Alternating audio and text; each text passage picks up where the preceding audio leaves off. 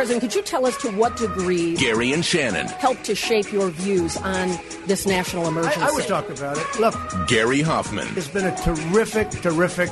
I think he's a great guy. Shannon Farren. I don't know her.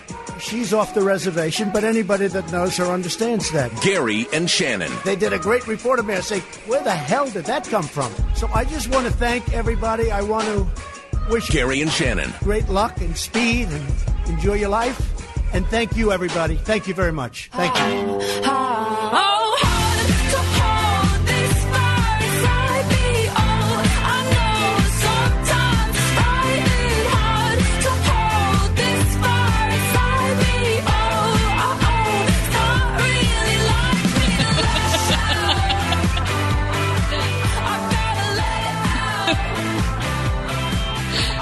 Sorry. Okay, wait. I'm looking at the show here, Gary.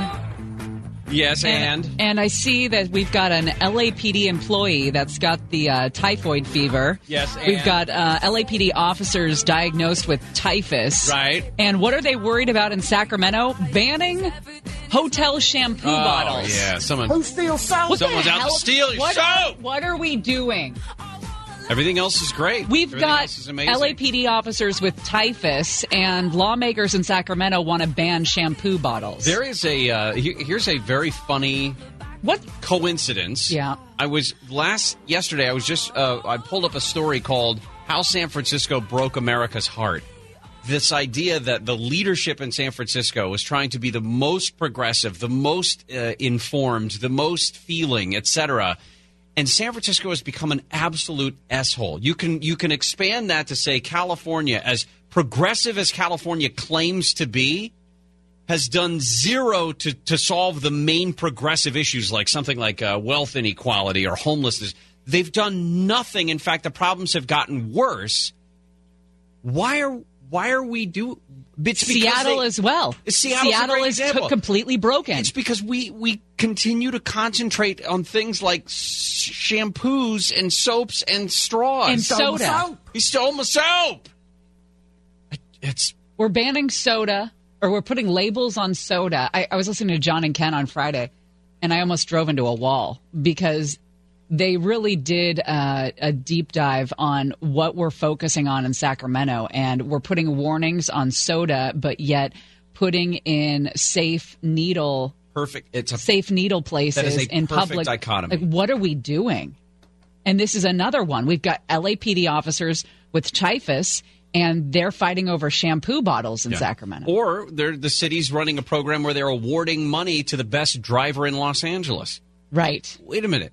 I, listen, and I appreciate that the 70 insurance company that wants to give the money to it, But, but spend that $70,000 to uh, rid downtown of typhus. That's Uh, a good first step. At the bottom of the hour, we're going to update you on this story out of Chicago. There is a computer program, an algorithm that they've been using to reopen dozens of Chicago cold cases. And there's a there's a racial element to this. Most of these cold cases that they've been unable to solve happen to be young black women that are victims, and we'll talk about that at ten thirty. In the one o'clock hour, Marc Saltzman's going to join us. We got some strange science stories. This is a big show, full show. Well, I we like this show. It's a good show. We start though with the president and John McCain's long-running feud. It's back in the spotlight, and yes, John McCain is no longer with us, but the feud lives on. Listen, I don't care about your opinion of John McCain. I don't mean you. I just mean you. I don't care about what you think he did or didn't do or politically one way or the other. There's a certain amount of respect that the guy, his father, and his grandfather deserve I don't for the get- service to the country. I don't get it. I mean, I've never met a person that didn't respect John McCain. I've never met a Democrat that didn't have respect for John McCain. Yeah. It's kind of across the board. It's one of those people that you just don't hear anything negative about until you ask the president.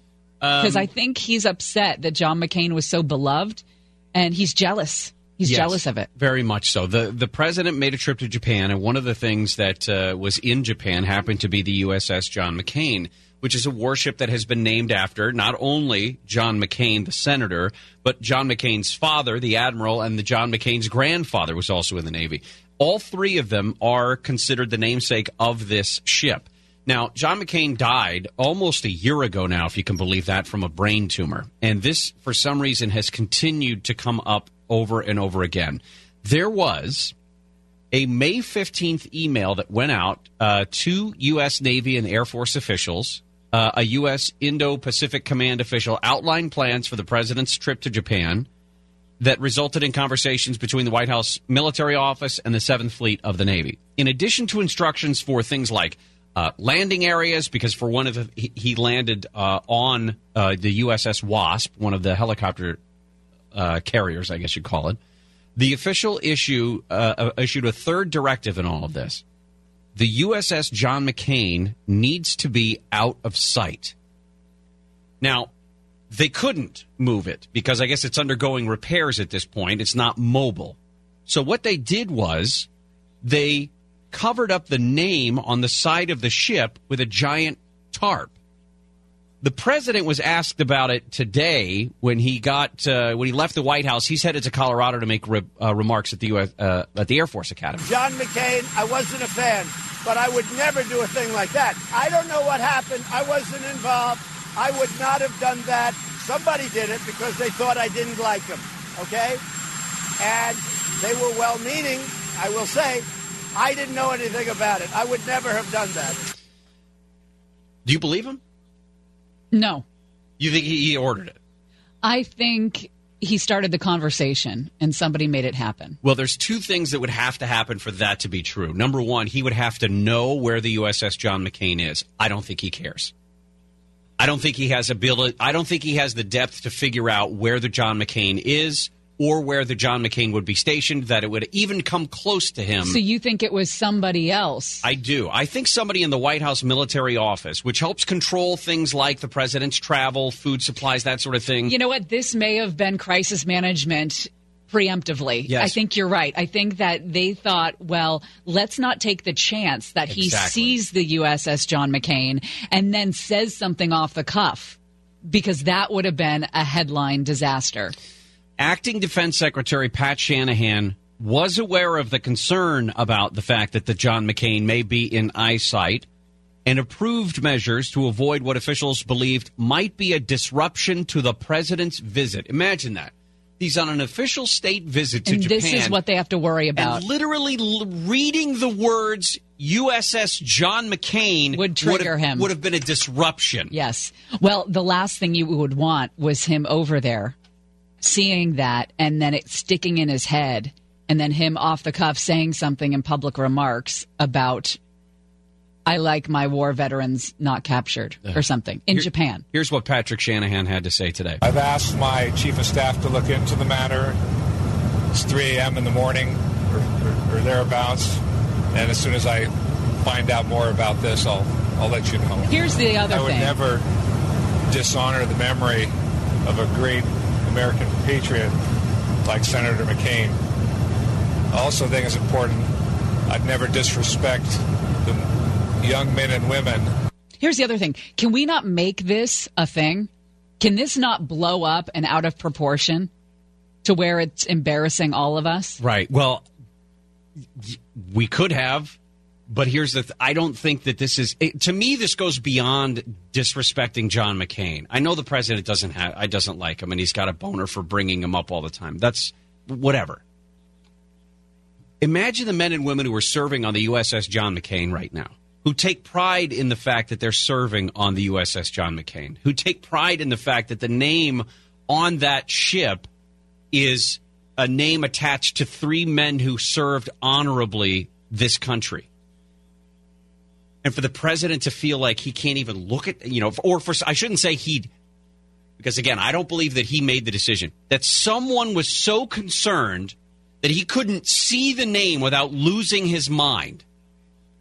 What, what kind of confidence does that instill in those men and women who are serving on the USS John McCain right now? I don't think that they take him seriously Uh, because they have a serious job to do. I was gonna, I hope. I sure hope so. Um, the president, by the way, taking to Twitter today saying, um, I had nothing to do with Russia helping me get elected. Wait, You know, some things you sit out. Some things you just sit out.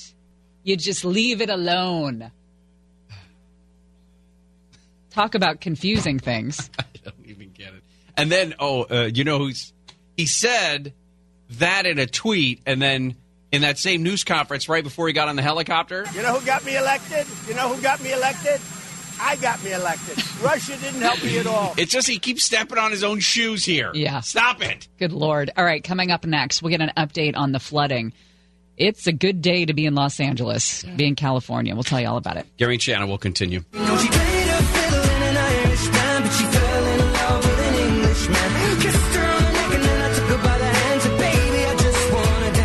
Pretty little Galway girl. You're my pretty little Galway girl.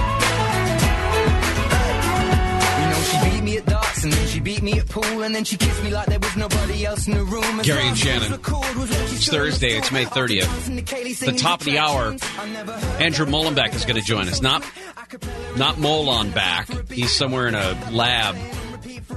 Andrew Mollenbeck. He's going to talk about this uh, LAPD employee that contracted a bacteria that could cause typhoid fever. But we're worried about taking people's soap away from them because Shannon's Stole my soap. stole my soap. She needs the little containers to pour her vodka in to take on the airplane. What are you going to do? I'm sorry, is it Judge Me Thursday? Oh, is that what okay. I'm hearing? Oh, it's a little spicy in here today. Somebody had chocolate last night. How's your mold doing? What, do you want to see it? Yeah. Really? Yeah. It looks like a hole in my back with know, a I scab it. on it. Okay. No. Why? That's disgusting. We're invested. We're invested. We did uh, social media posts on that mole and its development and its surgery.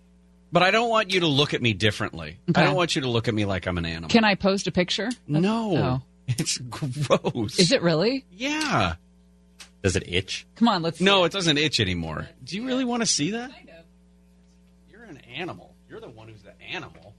Look at that. Oh, my Oh. God. Okay, see, stop it. Now, that's what exactly what I didn't want to happen. Bigger than I was expecting. That's It what looks she. like it hurts. It does not hurt. It looks agitated. It's not cream. agitated. Although uh, apparently I'm allergic on my back to the uh, adhesive and some of the band-aids because for about a week there was a rectangle around it from the adhesive on the band-aid. Yeah, it looks irritated. Okay, see, this is exactly. Thank you, doctor. Well, sandbags were no match for the flooding that has just saturated Arkansas and Oklahoma. We were just watching aerial footage of those beautiful homes that are just gotta gotta believe inundated with water. Yeah, Fort Smith, Arkansas was where they saw that. But but this has come at the end of almost a two week period where there was a daily round of severe weather with uh, tornadoes that came along, ma- major long track tornadoes, including one that moved from the south outskirts of Lawrence, Kansas, across the far western and northern parts of Kansas City in the metro area. Dozens of homes heavily damaged just outside the town of Linwood. And like you said, now the big deal is going to be flooding. A lot of flooding, specifically along the Arkansas Oklahoma border, along the uh, swollen Arkansas River. Brad Hindley is in Fort Smith, Arkansas. He said his family spent two days piling sandbags around their home. In vain. The water found its way in. He's uh, 71 years old, by the way. He says his house is in a 500 year floodplain, meaning the chances of flooding were so remote that he never got flood insurance. Now he doesn't know what they're going to do. He said probably going to have to get a big loan and start over. Uh, It's overwhelming, he said. You can't do anything. The water had the power. You can't block it. One of the bigger issues now, of course, is going to be the levee system that uh, that is downstream throughout Arkansas. They said that there are record crest levels predicted at several sites along the river. Two levees have already been topped in some of the more rural areas of Arkansas. Uh, 400 homes have been evacuated because of flooding, according to Governor Asa Hutchinson. And he said he directed a quarter million in state funds towards the flood response. Immediate, uh, immediately asked for federal assistance from the Trump administration. Uh, but all of this is going to be an issue. This this is also an issue farther north in the Nebraska Iowa border. People have been facing evacuations after thousands of people were forced uh, because of forced out of their homes because of flooding just a couple of weeks ago. Uh, What's going on here? We've got tornadoes. We've got flooding. Well, it's Is God upset? what I. Yes, Jerry Falwell. God is upset. the look you just gave me was priceless. Sometimes I say things just to get a rise. Uh huh. The uh, the idea that this is the worst springtime we've seen in a while, eh, it's consistently gotten worse. Uh, the number of tornadoes, the strength of some of these tornadoes.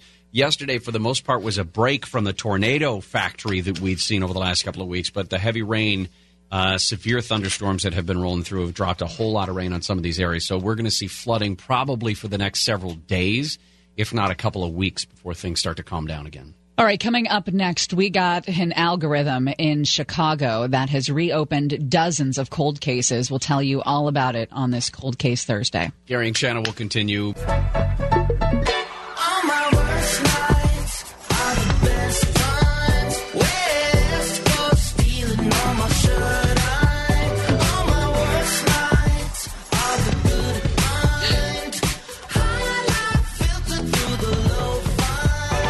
Shannon. You see that foul ball last night? Oh, my heart was ripped out when I saw him collapse over it. A kid struck by a line drive in Houston last night um, by a Cubs player. And uh, it, there's a couple of things. I, as a huge baseball fan, love sitting close to the field as close as you can get. You cannot take your eyes off the ball. You cannot not pay attention. And second, if you have a kid there, you got to be on full alert all the time. Albert Almora Jr. was the one who hit that line drive in the fourth inning, and he had a hard time. He saw it. I mean, he watched the ball from when it connected with his bat straight into that girl, and he he just collapsed and he was just upset about it so upset about it and after the game he said that i hope to have a relationship with her and her family forever because well, they're connected. Yeah, that's just they're going to be connected. There's a post about it, by the way, up on uh, Handel's page. If you go to kfiam640.com, we'll talk a little bit more about that probably in the 12 o'clock hour. We have talked about stories like this before. And often it is the most vulnerable section of the population that is victimized when we've got a serial killer on the loose. And what I, what I mean when I say that is it's often prostitutes, people who are living on the street, people that don't have anyone in their life that's going to say, "Huh, where's Gary today?" Hmm. Because they're so in and out of, of people's lives and maybe they don't have anybody close to them and it seems like they are a target for these serial killers and it is no different in Chicago where a bunch of murders began in 2001 that targeted these women. This is uh, the Murder Accountability Project analyzes homicides around the United States. And what they did was they took a bunch of information from thousands of Chicago homicide victims and information about the way they died and put them into a computer. And it spit out about 51 of these cases. They said strikingly similar cases that involved women whose bodies were found in some of the poorest pockets of the city. I mean, alleys, abandoned buildings, uh, empty lots, garbage containers. Most of these women were black. Most of them had been strangled or suffocated in some way. Authorities believe that when they look at this list of 51 women, many of them were prostitutes or drug addicts or possibly both. And there was evidence of sexual attacks. Some of them were naked. Some of them were wearing clothes, but the clothes had been torn as if someone had been uh, had tried to rip them off. So far, police have not reported any breakthroughs uh, or any connections between the murders. But there has been a lot of pressure by activists in Chicago. And so now it looks like detectives are reassessing the reports. They're reassessing the evidence. They're looking for links that went unnoticed in the original investigations because unfortunately they just don't get as much attention as other cases. And that's really unfortunate. You know, they don't have family members that are calling Chicago PD every day and saying, "Hey, what, what's going on with my case? What's going on with my loved one that was murdered?" Nobody's making those phone calls on their behalf, so you can see where they kind of fall down the list of priorities. There's a representative there, Bobby Rush. His district is where many of the killings occurred. He's asked the FBI to join the investigation and plans a community meeting to warn about the risk of a serial killer because yeah these started in 2001 but if no one's caught for these things and they do believe that they're connected that guy's still out there Yeah, there's there's some unique things about the cases that they have found about that list of 51. Um, and they say that they don't believe it's just one person or even two people that's out there doing that that are out there doing bad things to women. but that there may be a person who is responsible for more than one, or a half dozen, or a dozen. And another mystery is the way the killings, as we've seen before, the way they stopped. February 2014 was the last on this list of murders of the 51 victims here. Uh, Diamond Turner was the woman's name. Her body was found in a garbage can. They don't. There's a three month, uh, sorry, uh, more than three year break because after Diamond Turner's body was found February 2014, the next case is three years and three months later, June of 2017, the death of Catherine Satterfield Buchanan. They believe that he may have been in prison during that time for something else. They're looking for a guy that was not available to kill in those three years. Interesting. That is one the th- one of the things they're trying to pinpoint. So they're you know publicizing that. Hey, if you know somebody who was inside for those three years, And in all the times that we've talked about cold cases, it seems like there's almost inevitably a period of time when the person stops killing. Right. For, for some reason, whether they get caught on something else and they do go to prison, or they the cops get close to them. The detectives call them in for an uh, an interview or something like that, and they they get spooked, so they suppress whatever urges they have to kill until it's too much for them to bear and they have to give in to it. Yeah, I believed that the Golden State Killer stopped killing in 1986 because he was working in law enforcement for a time and knew that DNA technology around that time was making leaps and bounds Yeah. and kind of had his finger on the pulse of that.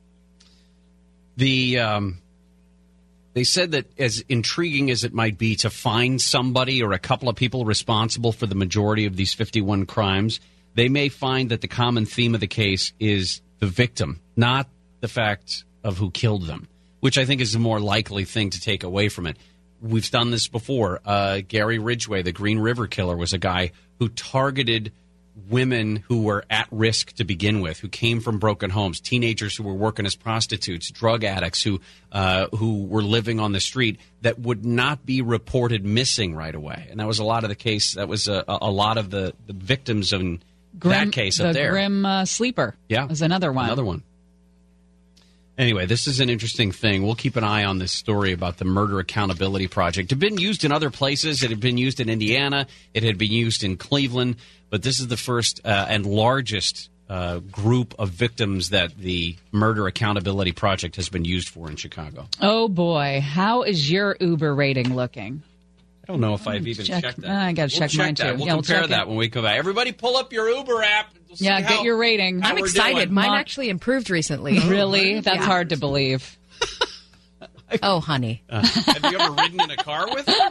Hey, you can join the entire KFI cast, uh, us, uh, Conway, John, and Ken, Handel for a magical evening at a secret, undisclosed mansion in the Hollywood Hills that is famous for things like, oh, I don't know, magic. Where could it be? Your charitable donation will include a gourmet dinner, cocktails, free valet parking, and a live Tim Conway Jr. show broadcast. Tons of magic from some of the most well known magicians in the country. Big deal. We're going to have the whole cast, the whole, sorry, I mean mansion just for us. Single tickets are available for 350 bucks, couples 640 bucks, and group ticket discounts are also available so the more friends and family that you bring, the cheaper your tickets are going to be. The event is extremely limited. It will sell out. For more details, log on to KFIAM640.com, keyword Red Cross. It's going to be an unforgettable evening. because it benefits the American Red Cross Initiative to get prepared California. We're still figuring out what color dress Gary might don. I'll be wearing the invisible dress over Wow. my over my regular clothes. So that people can see your mole scab. Oh, maybe we'll do a mole showing that evening. Backless. That sounds You should wear a backless I'm hoping dress. I'm hoping that the uh, that all of the that it'll be mostly gone by then and it'll just look like a gunshot wound. oh my god. It And does they look make like it disappear that night. it does look like the night of magic. magic. Your back will be the show. Monica Ricks. Don't drive people uh, away. Yeah. This is why, this is why the great doctor This is why we're biting the bullet. We know the kids are right. People are up in arms about this shampoo bottle thing, and I think they should be. I think this is crystallizing the point of Sacramento being completely out of touch about real life and what's going on. We've got LAPD officers with typhus, and they're going to ban hotel shampoo bottles. They're going to steal your soap. Who steals soap? Who does that? Who steals soap? As somebody who travels, if you travel Uh, for business or well, something, Hold on. Go on. I want to know where, if you're going to be honest about this. I'm just saying, if you travel for business or something, Yes. you enjoy uh, a hotel soap, right? you don't have to soap. bring it with you. Now, but but what about the secondary It use won't for the affect my vodka because I have my own shampoo bottles that I get Got it. from the CVS. Got it. I don't fill old shampoo bottles from the hotel with vodka. Because that would just be silly. That would be a problem. you got to buy your own. Yeah. Yeah. Who steals soap? Now we've been talking about Uber uh, and left this open to people. What's your uh, What's your Uber rating? Have you figured it out? You know what it is? Yes, I What- did. what's Have you figured it out? Well, like I mean, it's I- calculus. I don't know. I didn't know where to find it. I had to look for it. It's 4.96. Ooh, What? Look at you. Yeah. I got a four point nine two. It's because you guys drive here. What do you have? What does that mean? It's because we. Drive I knew you. here. I knew yours would be well below ours Hold on. Because your behavior is deplorable sometimes. Well, I didn't have a car for a few years because I didn't need one in New Ah, York. got it. So, well, it's different here. yeah, Welcome. What is it, Monica? 4.71. Oh my God! Now, that's listen, really bad. when you when, Ew. when you tap on when you tap on your rating, it tells you why. Well, I mean, it doesn't tell you specifically why. They hide What does each it of the say? individual ratings, but what does it say in yours? how your rating is calculated. Oh, I Uh, see. It's it- just how it. It's just generic things, but it says, you know, make sure that you don't keep your driver waiting. Make sure that you're there when they arrive at the pickup location. And I use Uber a lot, Monica. Just FYI. uh, courtesy. Make sure you're nice to the driver. Hey, yeah. how you doing? Maybe Shake try a that. Every Maybe once a in while. hello, Monica. That slice of pizza can wait, Monica. Maybe just an eye contact and a thank you. for Maybe your you time. don't vomit next time. Safety. I, tr- I, I I will try to hold that puke. Drivers want to make sure that everyone in their car is safe. Uh, do not encourage your drivers to break any laws. Let them do that on their own. Maybe keep your clothes on. Maybe you should have a seatbelt on. Yeah. Wait, clothes on? Well, I don't You know don't- what she does on her dates. Ratings will foster the mutual date. respect between riders and drivers, and that strengthens the community and helps everyone get the most from Uber. Four point seven. A high rating is about more than bragging rights among your friends. It's a sign that people enjoyed their time with you. Keep up the good work, it says. 4.92, you had a 4.96. Uh, Monica had a 1.92, Yep. which is really low. Similar. yeah. Drivers with ratings 4.6 below are at risk. Wow. So uh, I bet riders that are nearing 4.6, like Monica, might be at a risk for, for not getting. No, mine is going up. It was 4.69 last month. Oh my god! And then somebody freaking hit me downtown, and I didn't have a car for a month. How often So would I you say boosted. you're using the Uber now? Uh, I don't use it. Uh, probably when I go out. What what is So your not be- often what at is your behavior when you get into an Uber? Do you say hello? Do you talk on the phone the whole time? Do you, do you- what what would you say your behavior is? Um, it depends because I didn't have a car, be- and I still had to come to work. So sometimes I was making phone calls on the ride into work. You know, setting up stories and stuff. And Mm-hmm. but I would say hello. Um, That's it? Would you say you- it like that? Yeah. No. Hello? yeah. What do you think you got dinged for? I didn't say "f you, driver." um, what what did I get dinged for? Uh, I don't know.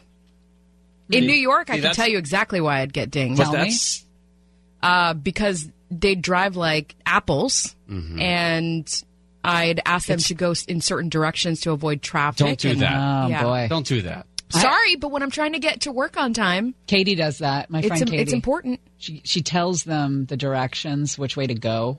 Yeah, I've finessed that a little bit. Hey, do you mind taking this? It's, it might be a little. That's transparent. You're still demanding that they That's transparent and condescending. Well, Yeah. some well some drivers actually ask. they do, but Yeah. unless they ask, I don't say anything. I'm not just riding willy nilly. I gotta get. I've got to get places.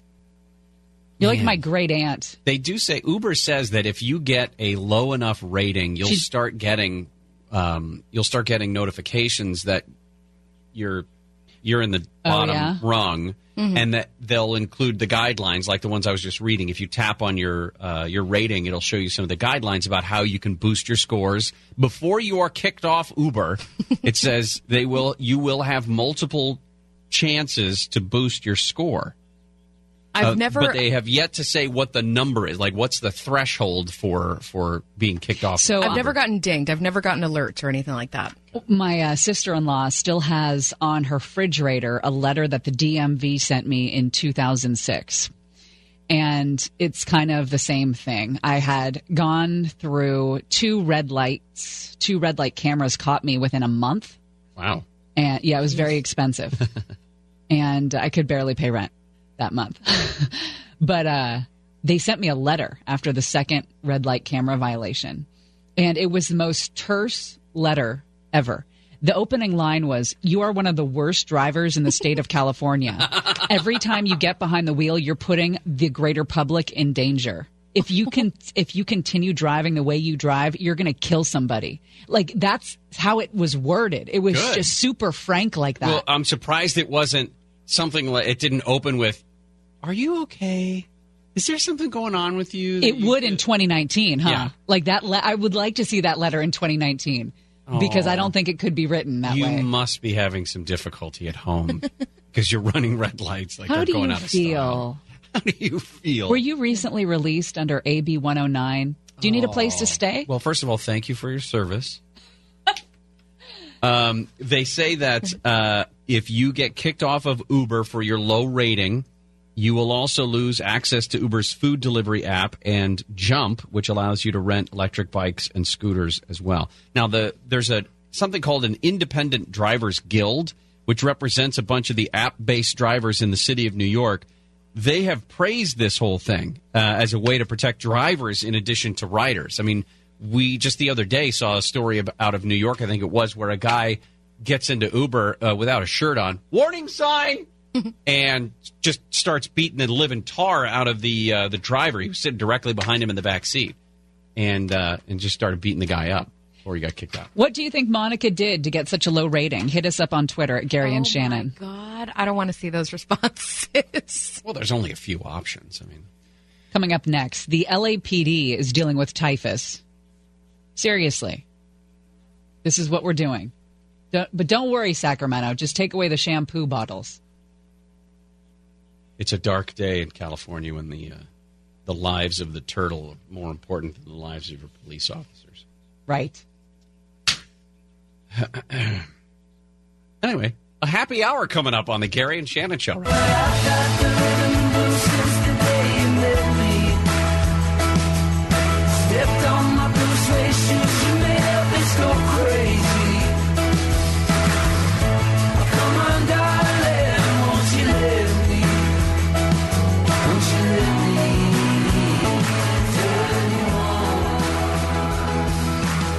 Gary and Shannon. Monica, don't feel bad. Neil says his rating was lower than yours. Ooh. Oh, Yeah. what was but it? it still raises the question of what what were they doing to these Uber drivers? I think it just depends on the mood of the Uber driver. Oh, okay, sure it does. Yeah. Then how in the world does Aaron Bender have a 5.0 rating? Because Aaron Bender obviously has never ridden in an Uber Yeah. before in his life. There you go. We uh, we've been following a couple of stories. We'll get into this at Swamp Watch, but the uh, the president and um, the discussion over whether or not the USS John McCain, the Navy destroyer that's uh, currently in port in uh, Japan, I guess it's stationed there actually, whether the name on the ship was covered on purpose to not trigger the president. Uh, he's actually in Colorado right now at the U.S. Air Force Academy giving a graduation speech. Blake, let's uh, listen into that just for a second. And, and I know we're all going to make it. There's no doubt about it, right? There's no doubt about it. To the nearly 1,000 cadets who will soon become second lieutenants in the U.S. Air Force, you could have chosen any school, any career you wanted, but you chose a harder path and a higher calling to protect and defend the United States of America. I know what you've been through, and it's tougher, But you know what? In the end, it's better. Do you know? You're going to see. Do You'll you see. know first The president. There you go. We'll, we'll You'll come back to that. We'll talk more about that at Swamp Watch. Uh, He did go to a military academy. I think is probably what he's suggesting, although not at the. Uh, it was a high school. It wasn't the Air Force Academy. It was not. The Was Air Force it? Academy. Okay. That is a beautiful, beautiful campus. The Air Force Academy, Colorado. Well, we've chronicled the outbreak of typhus downtown and the inspection into LA City Hall after reports of uh, an employee contracting typhus there. Now it's worked its way into the LAPD. Yay. Uh, Andrew Mollenbeck is helping us cover this story. Andrew, what's going on? Hey, good morning. Well, at least one employee has contracted the bacteria that causes typhoid fever. You mentioned we've already had the typhus. There's been a MRSA incident with, involving a couple of LAPD employees. And now we have a case, uh, at least the bacteria that causes typhoid fever. And there may be a couple of other employees at this particular station. This is Central Division downtown. And Central Division is right in the middle of Skid Row. I'm sure both of you have been to that division before. It is right in the thick of it, right outside. There are eh, large encampments. There are, tend to be piles of trash in that area. So we're talking about Central Division.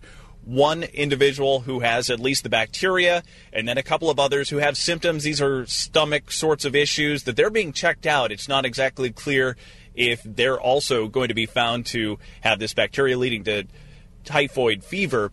I did talk to with the Police Protective League's Robert Harris, and he says all of this is just getting to be too much. look, our officers get shot at, they get shot. Uh, attacks on officers went up um, last year. Uh, the last thing that our members need are to go to their their work environments, their their divisions of assignment, and have to worry about infectious diseases that they contract and then have to take back home. One thing to point out, it's not clear, nobody has said so far how or where these employees contracted this bacteria, whether it was just in the course of their duty. We don't know if they traveled abroad, but the CDC says typhoid fever is extremely rare in the U.S. Almost nobody gets it here who hasn't been somewhere abroad. But uh, the thinking, at least of the Police Protective League, is that it has something to do with the conditions that these officers are exposed to at Central Division along Skid Row, and that's what they're trying to deal with. Yeah, can you kind of describe for people who've never been to Central uh, the area and the cesspool that it is? We're talking about about a 50 block area of downtown LA. Uh, many of the the sidewalks, if you haven't seen it, it's difficult to describe. Entire sections of sidewalks are covered with tarps, tents, piles of trash that often spill into the road themselves. When you're driving on some of these streets in Skid Row, you really have to swerve around some of the debris that's left in those areas. And I've been to Central Division many times to, to talk with officers, and a lot of the people who stay down there find themselves in Central Division reporting one thing or another. So, for example, if you're waiting in the lobby at Central Division, you will see a lot of people who stay down there uh, coming in, filing one report or another, or uh, saying things to police officers. So, it is sort of a revolving door. They're they're not at all insulated from what's right outside their door, and that really is the concern. And I talked a, a little bit more to uh, the Police Protective League's uh, Robert Harris about.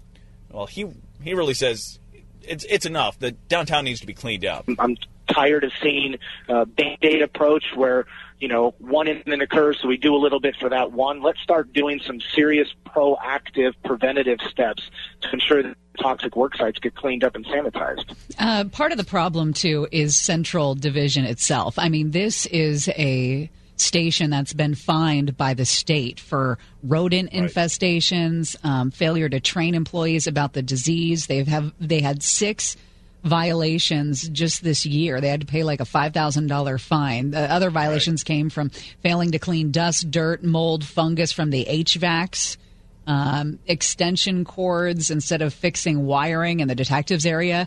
I mean, Central has been a pit for a very long time. And then it gets to where does the finger point, uh, whether it's the LAPD itself or is it the conditions that they're forced to be right around. Uh, yes, you talk about the conditions of the building itself, but uh, the feeling of some of the officers through the the union representing them is that the whole experience that they have to deal with downtown in Skid Row is something that they don't feel that they should have to deal with. But they're constantly exposing themselves to the potential risk of diseases, outbreak, and this is one of the biggest red flags we've seen so far. Yeah, we, we had the typhus case last year of a, a woman who worked in the city attorney's office, but it gets pretty serious when you're talking about typhoid fever, which is potentially fatal, and again, next to never heard of in the U.S., and, and usually those cases involve travel. So we still need to find out if these employees had been somewhere abroad that they may have been exposed to this, or if they actually contracted it by just showing up to their work at Central Division downtown. If in fact this does turn out to be officially typhoid fever, uh, the the old uh, fecal oral route is the Mm. blame, I believe, where you eat food uh, contaminated with Oh, someone else's. hey Andrew, I think this is one of those stories that you don't have to do from the location of the story. just to be safe. Yeah. You know, I, I appreciate that. I, I will take that and I'll go and talk to run, so Chris. to yeah. I'll go talk to Chris Little about it to make sure he doesn't make you go down there. I'll, I'll file from the newsroom. There you go. Thank you, Andrew. You got it, guys. All right, Andrew Mollenbeck there with the latest on this. Uh, Could you imagine poor Andrew being exposed to typhus? No. Got to keep him away from that. I mean, Chris and Carlo, fine. but Andrew, no. You're going to get an email. I know. when we come back. Uh, yes, we'll talk a little bit later about Star Wars Galaxy's Edge with Jason Nathanson, who is currently in another world. Uh, but we're going to talk about the uh, why it is it's so important. Disneyland and Disney properties could potentially bring in fourteen billion dollar more, fourteen billion more dollars because of the new Star Wars land at Disneyland. You mean Star Wars Land's going to make money? Weird, huh? No. Someone needs to steal your soap.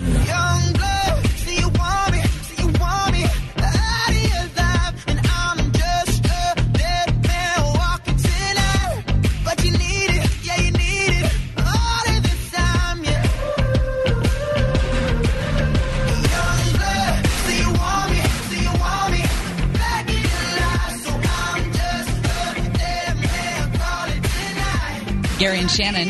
It is Thursday, which means we'll be talking tech coming up in the one o'clock hour. Who's your iPhone talking to while you're sleeping? Turns out it's doing quite a lot of information sharing. We'll talk about it. Uh, we'll talk a little bit in Swamp Watch about what the president said. He's said a lot today. He had another one of those sort of uh, impromptu news conferences from the White House over to Marine One he, uh, at the Air Force Academy today for the graduation ceremonies. And he said that the that Russia didn't help him at all when it comes to uh, meddling in the 2016 election. Although this morning he tweeted and then deleted. He tweeted a note that said, "I had nothing to do with Russia helping me to get elected." I, it, it's just it's easier if he just took a break.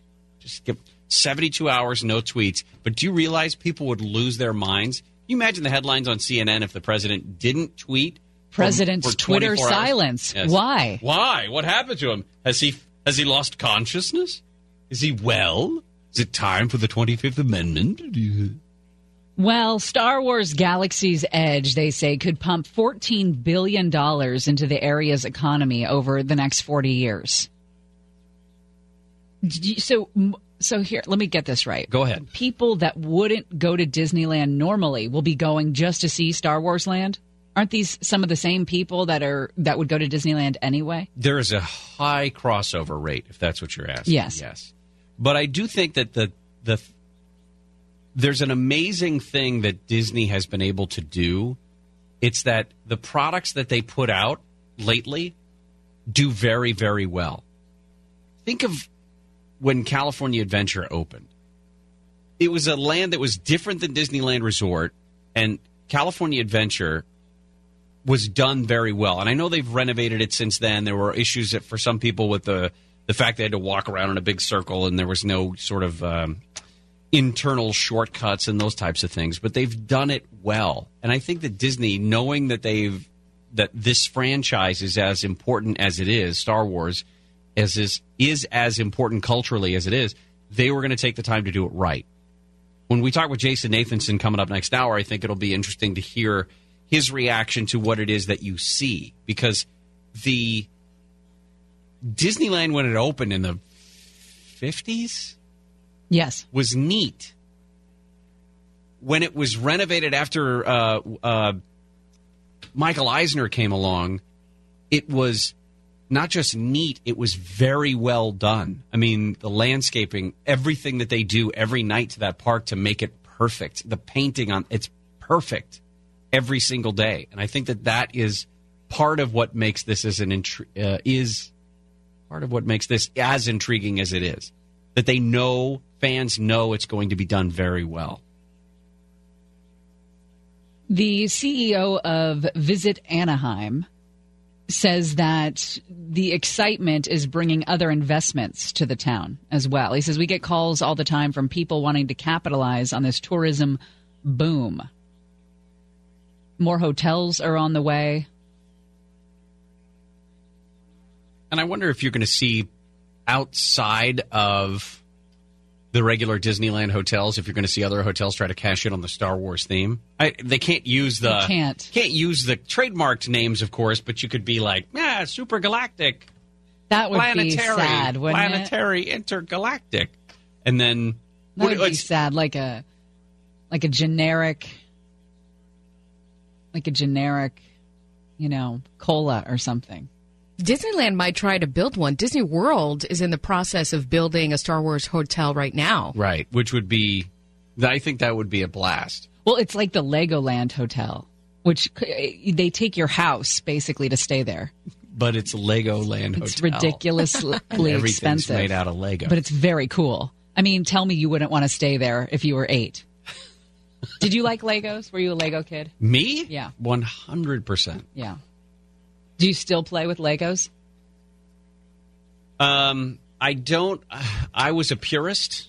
I know that there's a lot of things that I'm a purist about, and I was a Lego purist. So You didn't mix and match. well when when my son started getting into the Lego thing, there were a lot of bricks that were produced. That were not Legos, they were generic. They took zero imagination. Um, and it was no, no. It was they were still Legos, but they were super specific.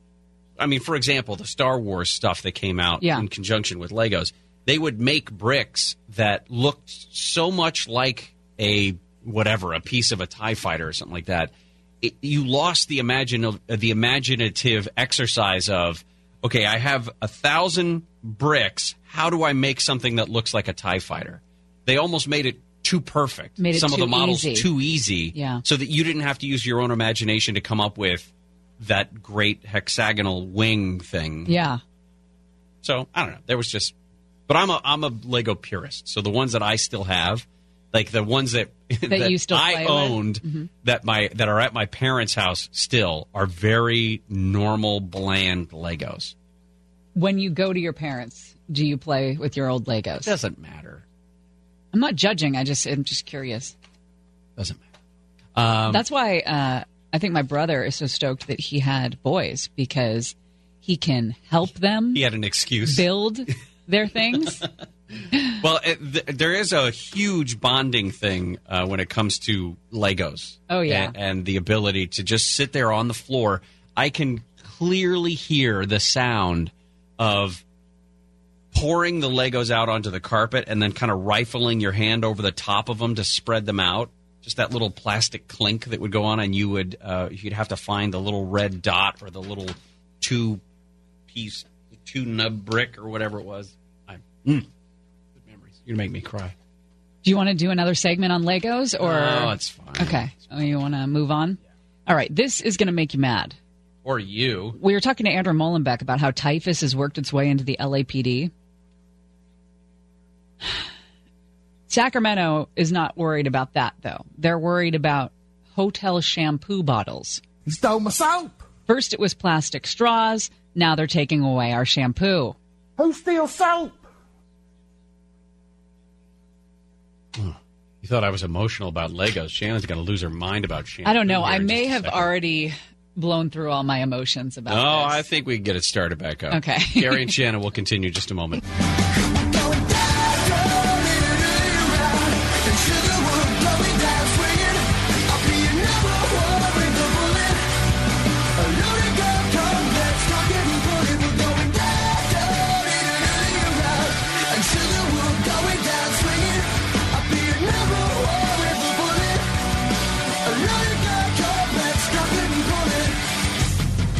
you spell? Hold on, I got to check the pronunciation on this word. I think it's capillaire. Capillaire? Mm-hmm. Can you use it in a sentence? Capillaire. Yes. Uh, let me just double check that I'm saying it correctly. Capillaire.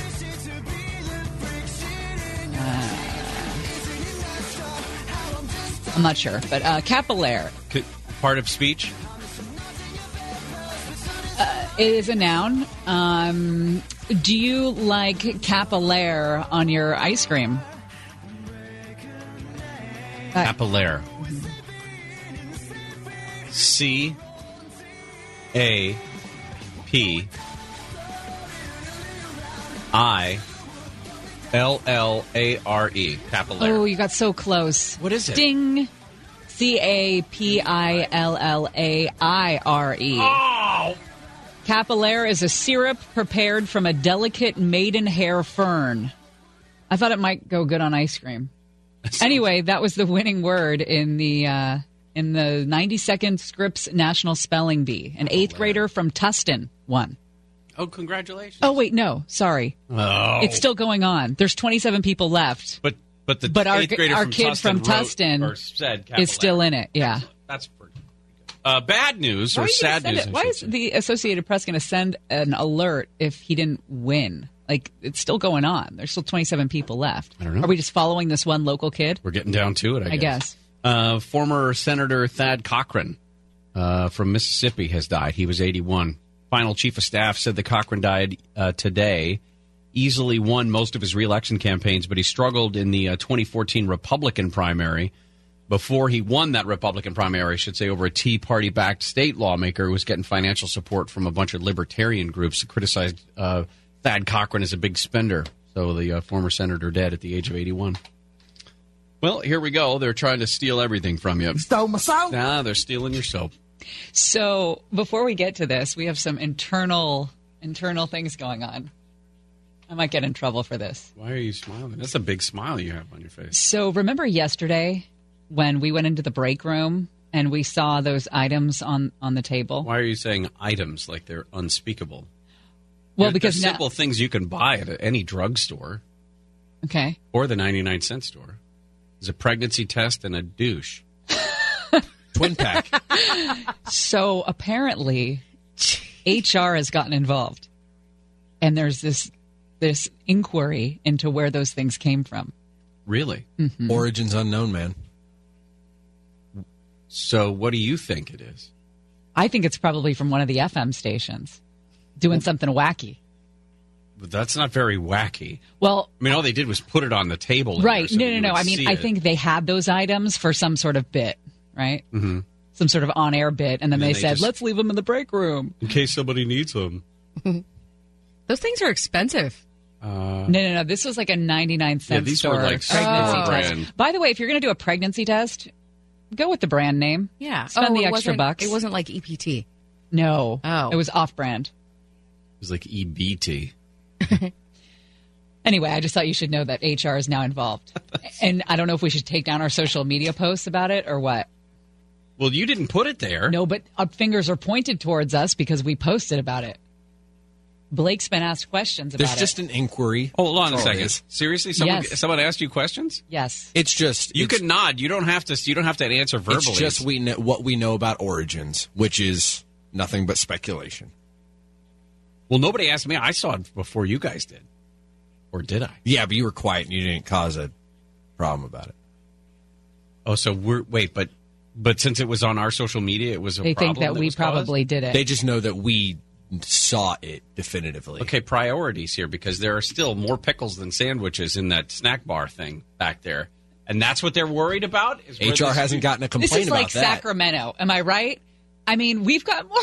We've got more pickles than sandwiches, and they're worried about the pregnancy test, like priorities. And it's Come not like it's used. It's in the box. It's fine. That's So true. this is exactly what's happening in And it wasn't Sacramento. like somebody wrote a note that said, "Hey Blake, you should use this. Hey Nick, you need one of these." Nothing like that. It was just it was just laying on a table, like any number of or free said, like, things. that are- positive, guess who's? Right. I think what's worse is that half-eaten bag of chips that was just left there when there was just crumbs. yeah. Who leaves crumbs? Who leaves, leaves crumbs, crumbs? and who doesn't cut the bag? Or the Cheez Its that was in like the giant Ziploc. Like, hey, Yes. took this out of the pantry, didn't want them anymore. I think those were old Cheez-Its. I know. ours. That's why you Ziploc Yeah. them. Yeah. Who steals soap? Who steals soap? You know who steals soap? California. State Assemblyman Ash Kalra Osh. of that's what I said. Out of San Jose. I'm just guessing that it's Osh. I prefer Ash.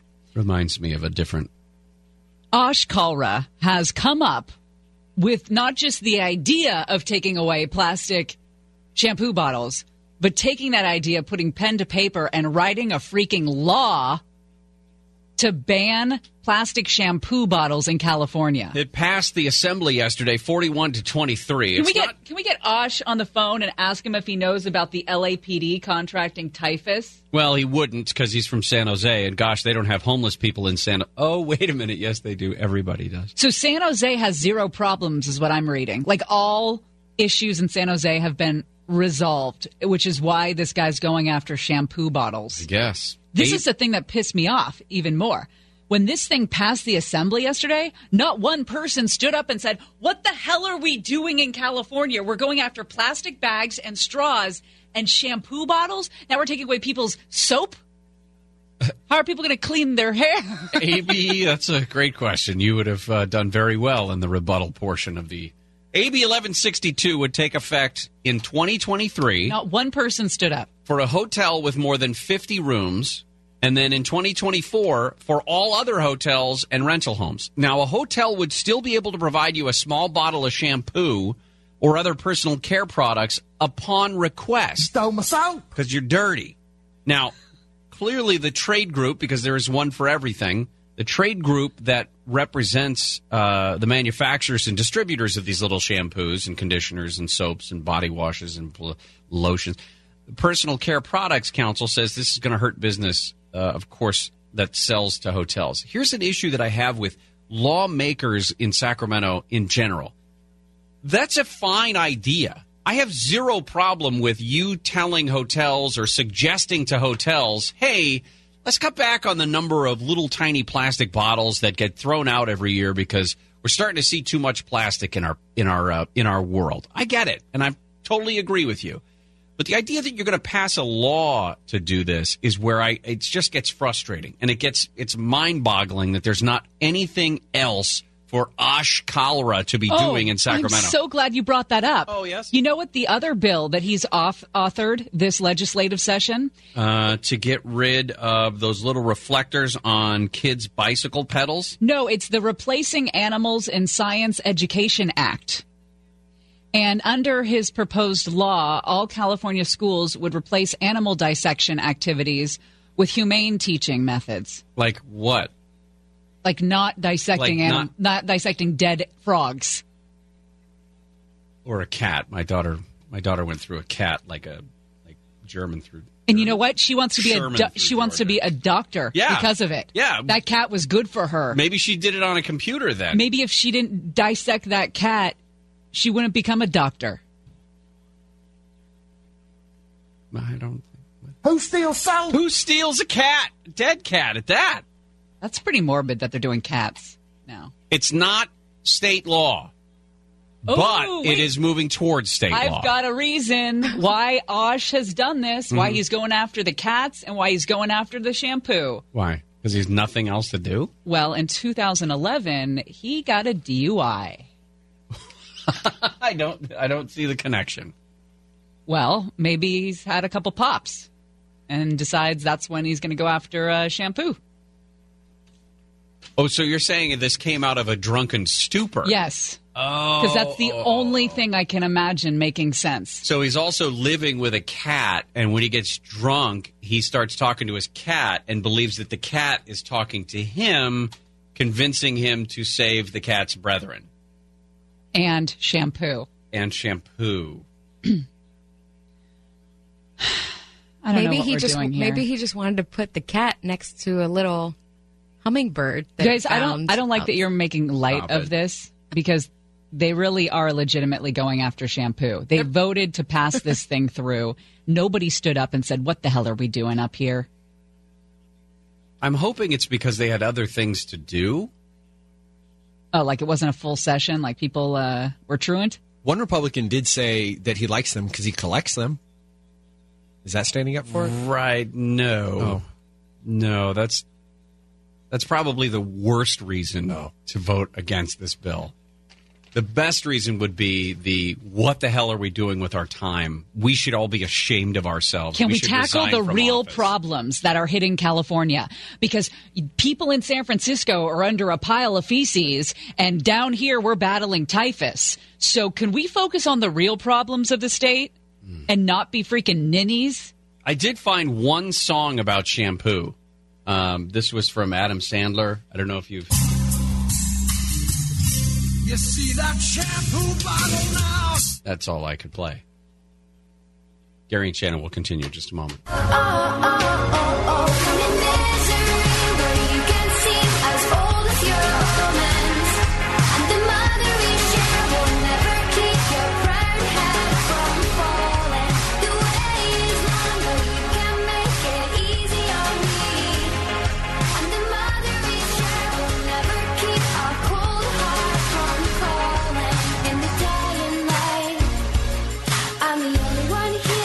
and Shannon.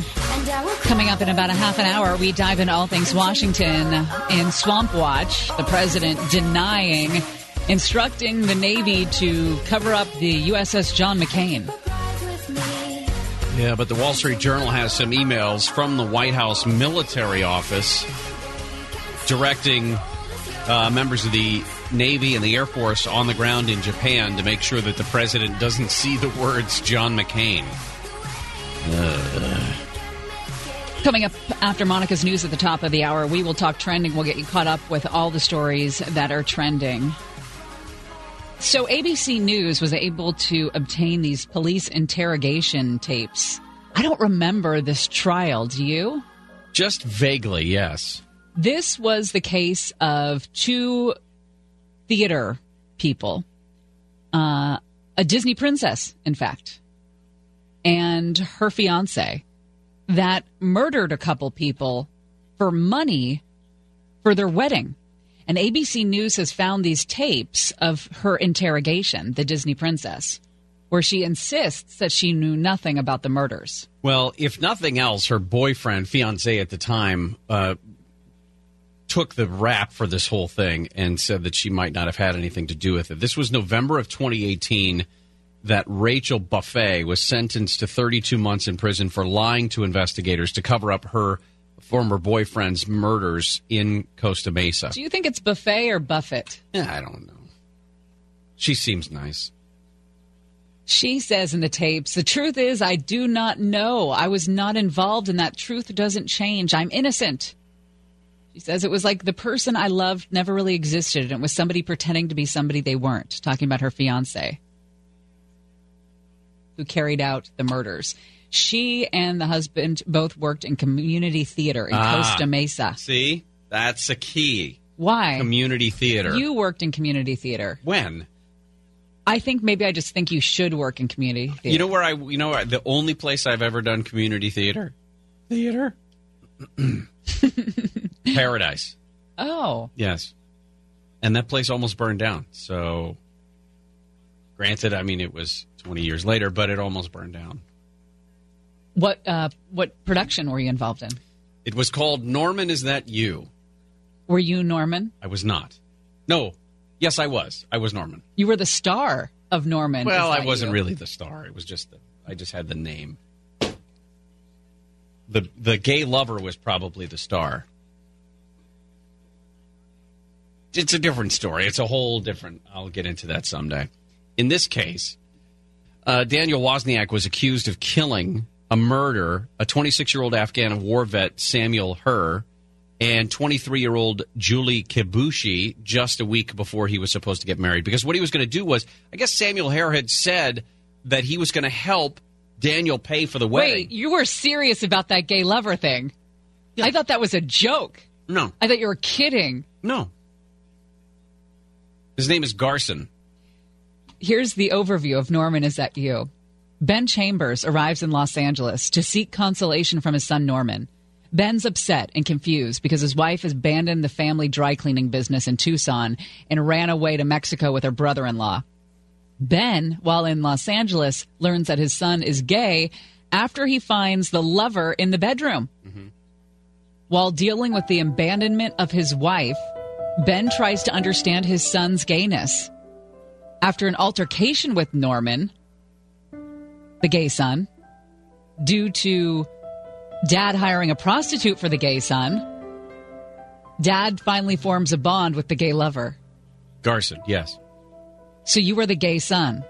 I was the uh, the butch version, and Garson was the much more flamboyant version. Very, uh, very stereotypical roles from a play that I think was written in the seventies. 76. Here's the tagline for Norman Is That You? There's a sexual revolution going on, and all the leaders are in my family. The mom, by the way, eventually show not spoiler alert. Spoiler alert.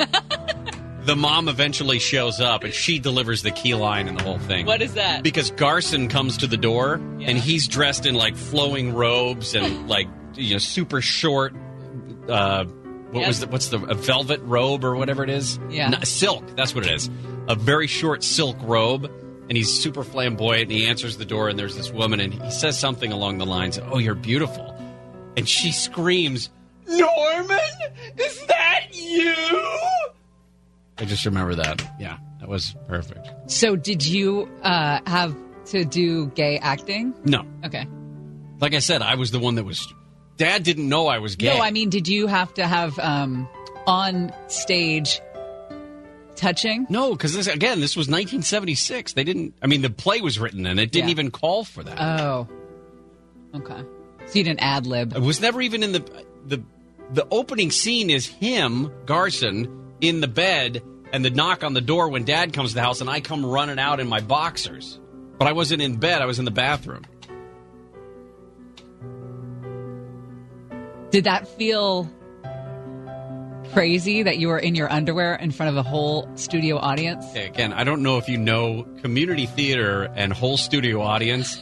there were at most 30 people in the audience at any given moment. Norman? Is that, Is that you?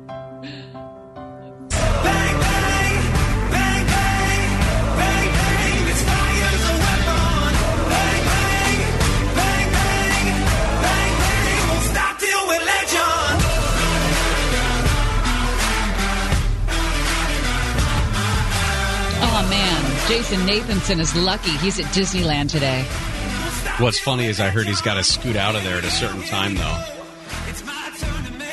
He's been uh, at Star Wars Galaxy's Edge, one of the few, very, very few people who have been in there outside of Steven Spielberg and Kathleen Kennedy and Bob Iger and J.J. Abrams. And all the other reporters, And or J- no? Uh, there are a few. I don't know how many, though. Well, there's not that much interest nationally. Right, yeah. it's mostly No one- TV. He's no one of the only radio guys. Yeah.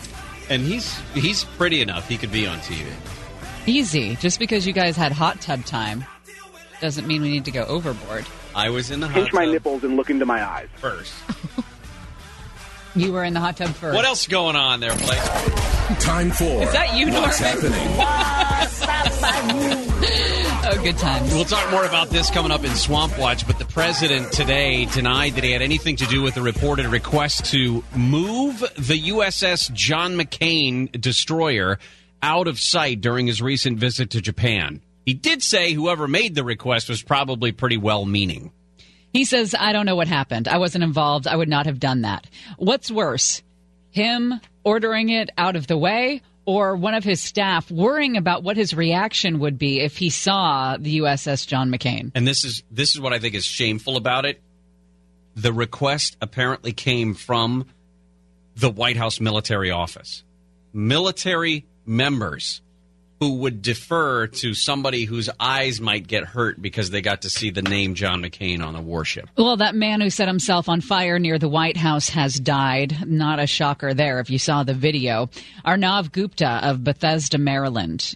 He's seen as a fireball on that grass there at the uh, Ellipse, a tourist filled 52 acre public park just north of the Washington Monument. The uh, when I saw the video a second time yesterday, it looked as if he was still fully mobile as he's walking around. And we had somebody actually comment on our Facebook page about they were involved in a fire stunt at Universal at some point where you you know you wear the suit the fire retardant suit and you walk into the wind so that it keeps the flames behind you and out of your airway and out of your your face and everything Mhm.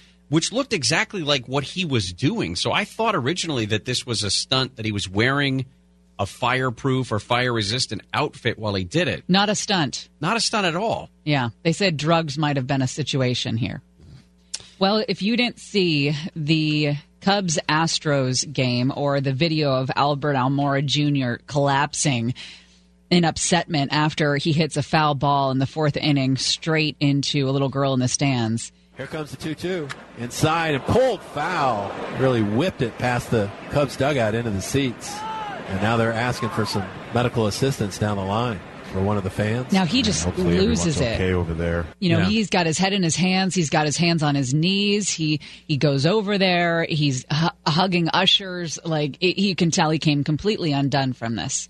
Um, he at one point was asked if he if he wanted to stay in the game, and he said he kind of felt like he had to. This team did a great job, and they they, they asked me if I wanted to keep playing. And, um, I thought it was the right thing to do, to stay. And I think it would have been worse for me if I would have uh, gone out of the game mentally. Unofficial reports of how she's doing have kept me going. Now they said that she was seen crying, but was conscious and alert. There was somebody else hit by a ball yesterday, and it happened at Dodger Stadium. It was Alex Verdugo who hit a ball into the stands. He too was quite affected by it as well. He had to take uh, take some time there as he bent over. Um, but in this case, it was a man. And the Sportsnet New York footage shows this guy that got hit dabbing a red spot on his head with a napkin, just still sitting in a seat as he talked to people around him. And one of the announcers said, You can see the welt on that gentleman's head. He's toughing it out.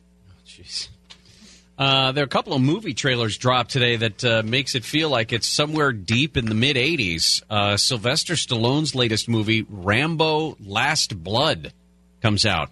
I've lived in a world of death, says his Stallone's He Rambo. was 36 when the first film premiered. He'll be 73 when this one hits the theaters. Uh, when Nick watched it, he said it looked a little bit like uh, Home Alone. And then the uh, the Netflix series Dark Crystal: Age of Resistance is coming out. And by the way, still the same creepy puppets from the first one. So, Mm. and then Leon Redbone died. He's the one who sang the theme song for Mr. Belvedere. Why? It's funny that you should mention that because I got it right here. Streaks on the china, never mattered before. Who cares? When you drop kicked your jacket as you came through the door. Anyway, he also did um, the closing credits version of "Baby It's Cold Outside" from the movie Elf with Zooey Deschanel.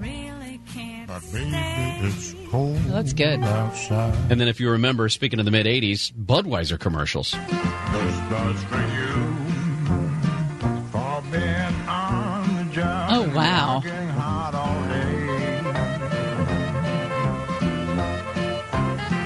So here's to you. Back when beer commercials were classy, lady. I'm telling you, they were classy. Who are you calling a lady? I was looking at Monica. Sorry. Can't say lady anymore. It's 2019. Sorry. Nice tomato. Nice tomatoes. Hmm. nice tomatoes. I had tomatoes in my lunch. I was talking You about. are grounded. Coming up next, we will go live to Star Wars. You can compliment on Jason's tomatoes. We're going to go live to Batuu, I think is where we're going. All right. Batuu. Yes. The land of the dark spot. Or Is that where Captain Kirk lives? No, stop. I don't think it's funny anymore. Set me free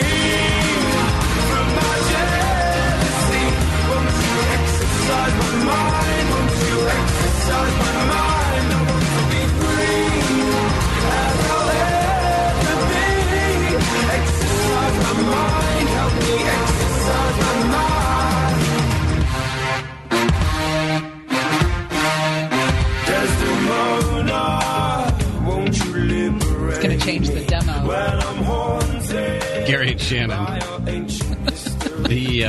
President has vowed some dramatic action at the border. The Department of Homeland Security is planning to try to break up smuggling networks. We'll talk about that a bit more at the bottom of the hour when we get into Swamp Watch. Also, next hour, Marc Saltzman's going to join us, walk me through whether or not I should get a different phone.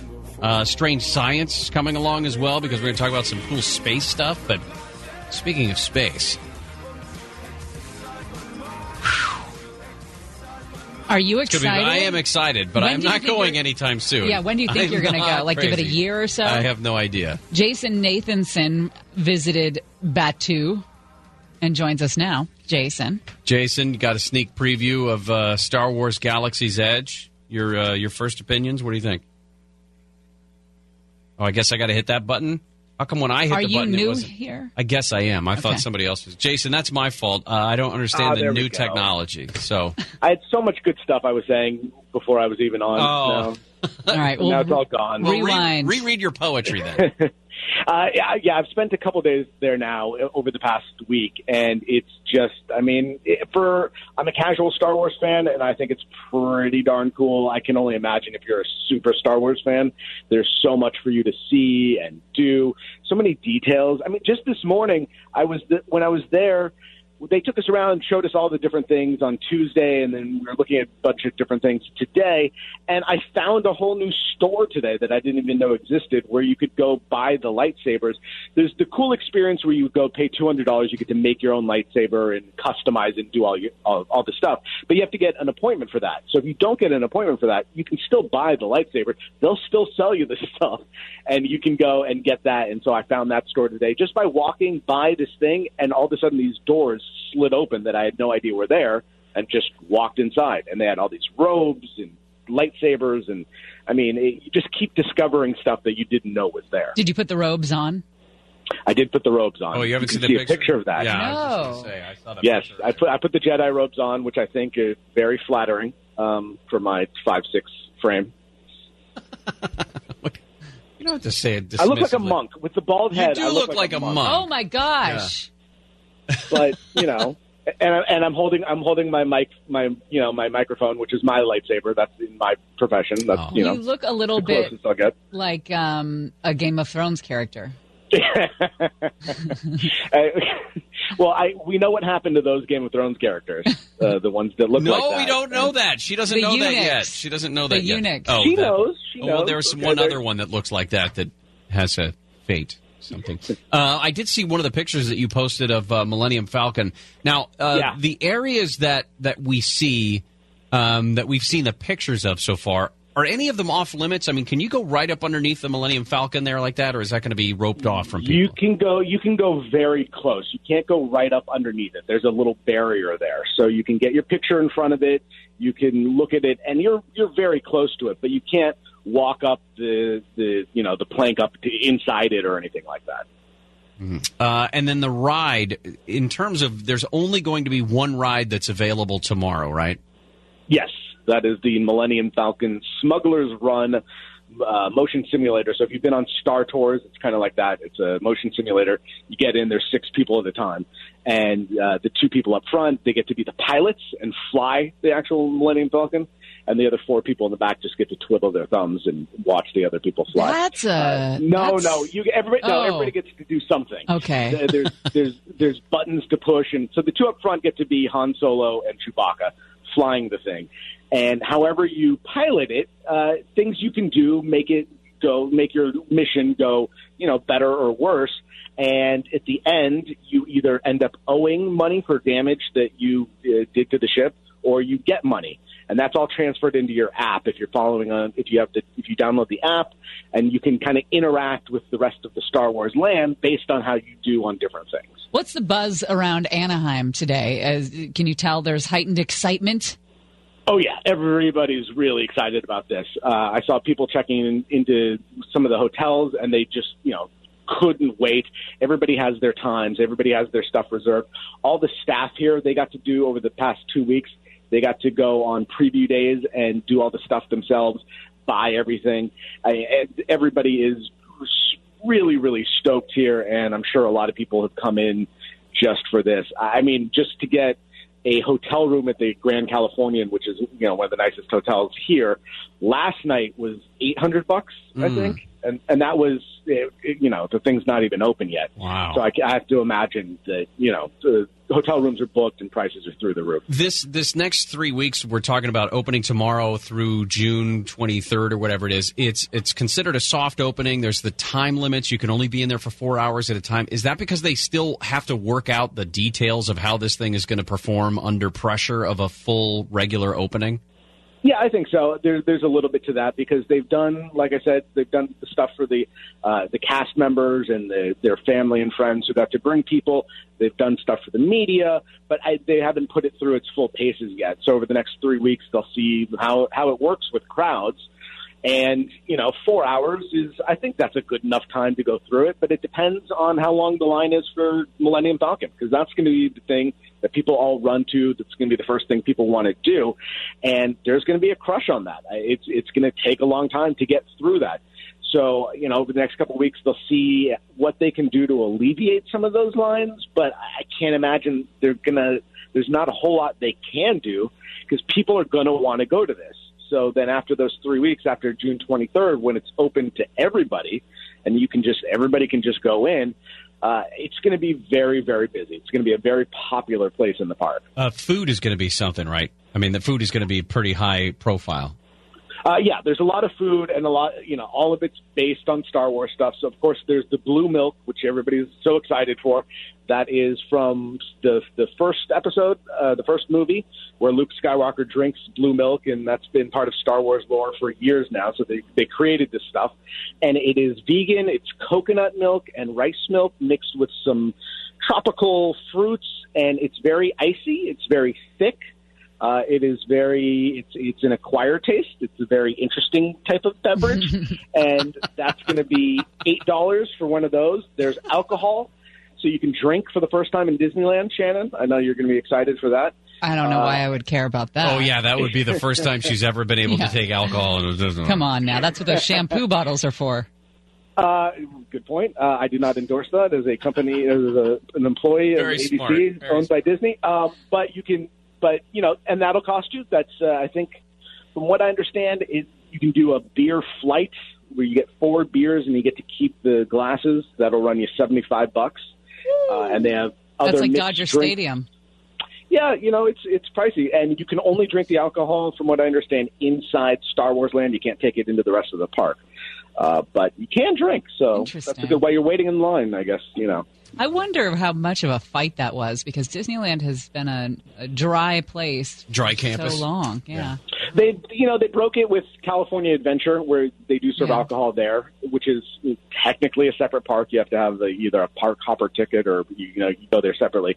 Um, but yeah, this is the first time, I guess, except for Club Thirty Three, which you know very few of. I, I've never been there. That's a very prestigious place to get into. You can have alcohol there, but that's also considered kind of separate from the main park. Private club. All right. Maybe Alex Stone will take you one day.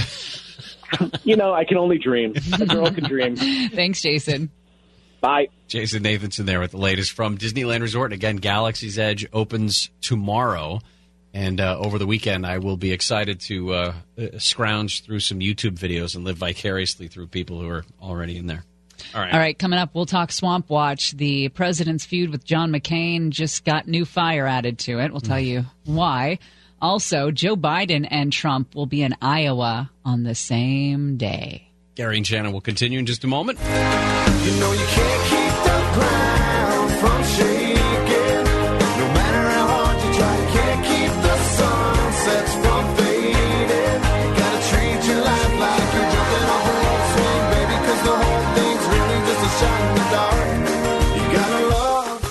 Like there's no such thing as a broken heart.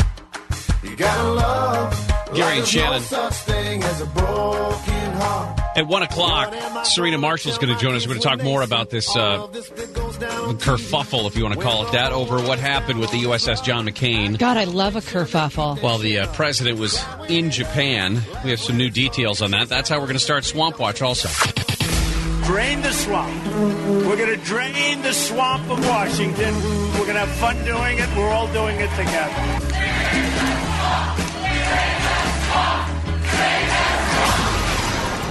Swamp Watch. I think it's getting clearer and clearer that uh, somebody in the White House military office is going to have to answer for this.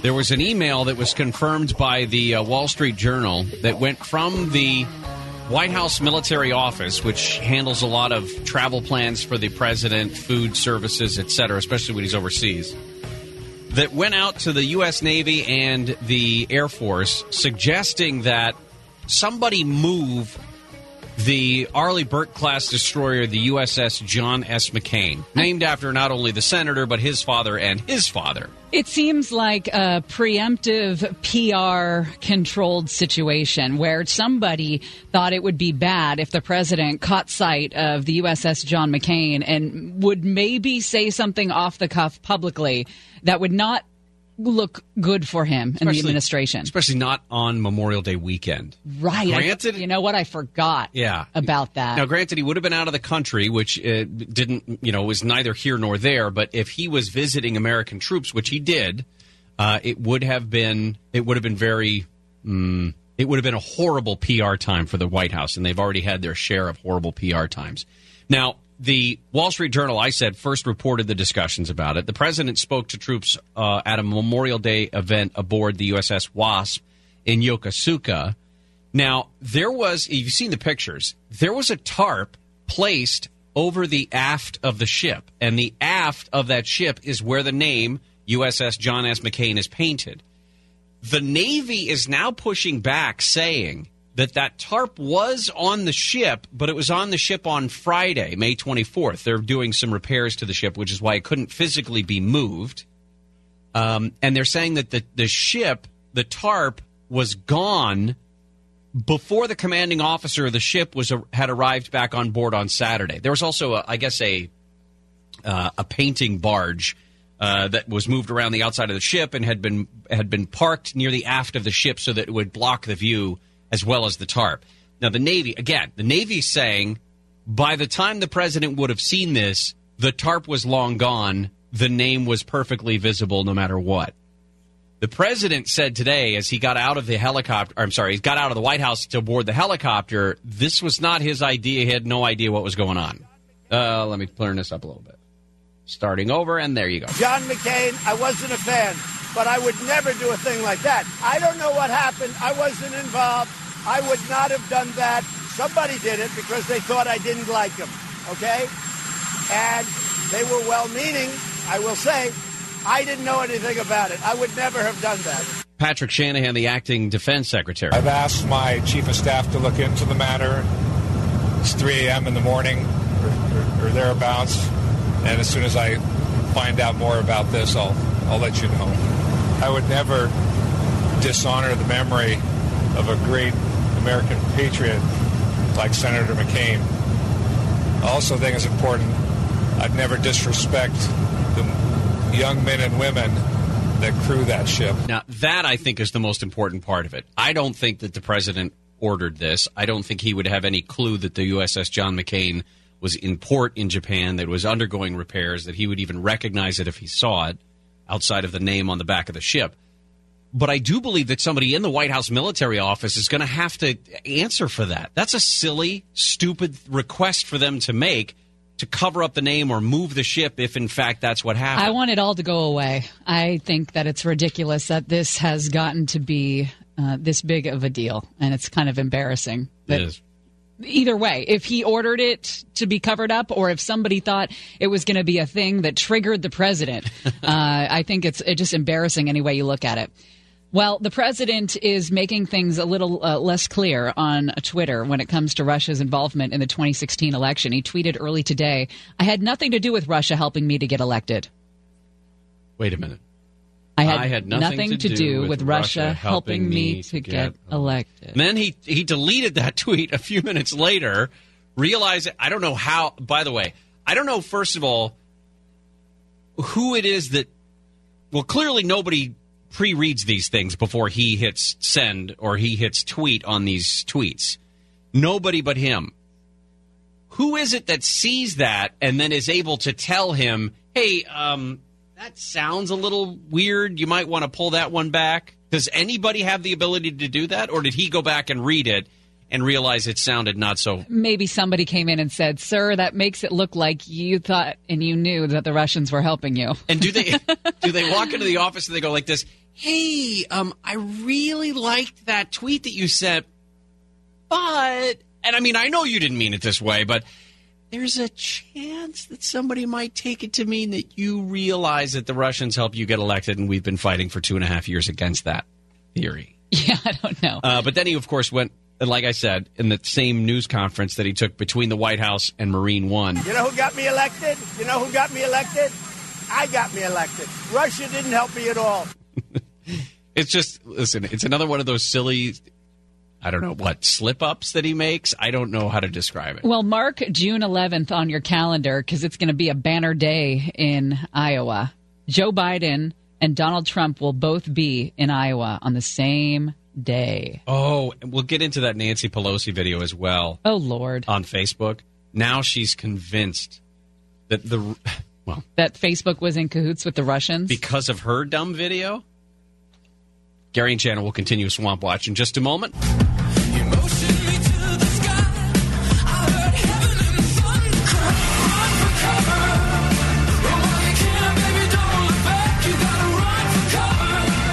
And Shannon. I just don't want us to look like the Bobsey twins.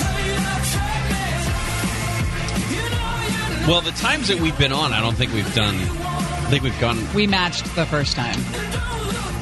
Did you like Well, my I I have a blazer this time, and I'm wearing a darker, like a charcoaly gray. Did you like my refer- my timely reference to the Bobsey twins? Yes, way to go, Handel. You did a great job. Uh, we're in the middle of Swamp Watch talking about what's going on in Washington, D.C. One big story today is that uh, the president has been talking about a big league statement coming up about the border. He says it's going to be very dramatic. If you remember, it wasn't too long ago that he said that he was going to shut down the southern border, at least for a time. This was a couple of months ago he made this threat. He eventually backed off on that, but was saying that Mexico is doing nothing to stop the flow of illegal immigrants and a trio of Central American countries that also do nothing. Uh, in terms of what he is planning now, we don't know much other than his statement from this morning outside the White House. He says this is a big league statement, but we're going to do something very dramatic on the border because people are coming into our country. The Democrats will not give us laws. They will not change laws. They will not meet. They will not do anything. Um, just describing it as being very dramatic, but we don't know exactly what that is. So, anyway, that's coming, whatever it is. Nancy Pelosi says that the fact that Facebook will not take down a video of her slurring her words or the, the Facebook video that has her speech cut up to make it sound like she is incoherent. Uh, she says that's proof that Facebook knew the Russians were infiltrating Facebook during the campaign of 2016. Not that they were uh, a victim in the whole thing, but that they knew the Russians were utilizing their platform to sway the election. Now, I don't know what it is specifically about this Nancy Pelosi video that has pissed so many people off, other than the fact that it's Nancy Pelosi as the subject. We've made fun of Nancy Pelosi.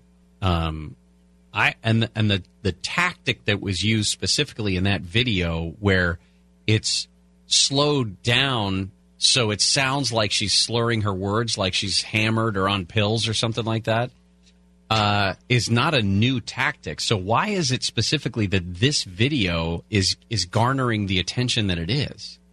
And I, I don't know the answer other than the fact that Nancy Pelosi is the subject of it. But Facebook is now dealing with the very, or has been, I guess, dealing with the very real question of just because you don't like something, and in this case, just because Nancy Pelosi doesn't like something, should that be grounds to remove it from the platform? No, I mean Facebook doesn't really have a policy for what it deems to be untrue and then deletes. I mean, if Facebook had a policy where it got rid of everything that wasn't true, there wouldn't be a lot on Facebook. Well, they say they do have a policy. It prohibits the use of misleading and inaccurate information to get likes, followers, or shares.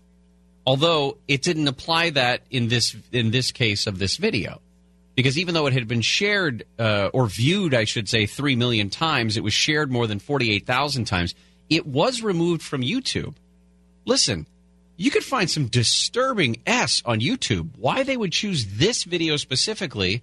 I mean, if they're trying to fight back against this uh, image that's that's out there that these high tech companies go out of their way to protect Democrats and Democratic candidates, this is exactly what people are talking about. You would take this off because it's just it makes her look bad. Yeah, that's uh, that's a horrible. Uh, it's a horrible situation to get themselves into. I Can't, have- can't wait for that day in June, man. Oh, Trump in, Trump and Biden? in Iowa. Because I'm trying to think of all the different places to go in Iowa, Oh, there are not many. and I've got Des Moines on that list. Uh, Iowa City, Iowa City. so maybe City's they'll nice. maybe one will be in Iowa City. One Dubuque. Look at your Iowa knowledge. Was this where your heart was broken?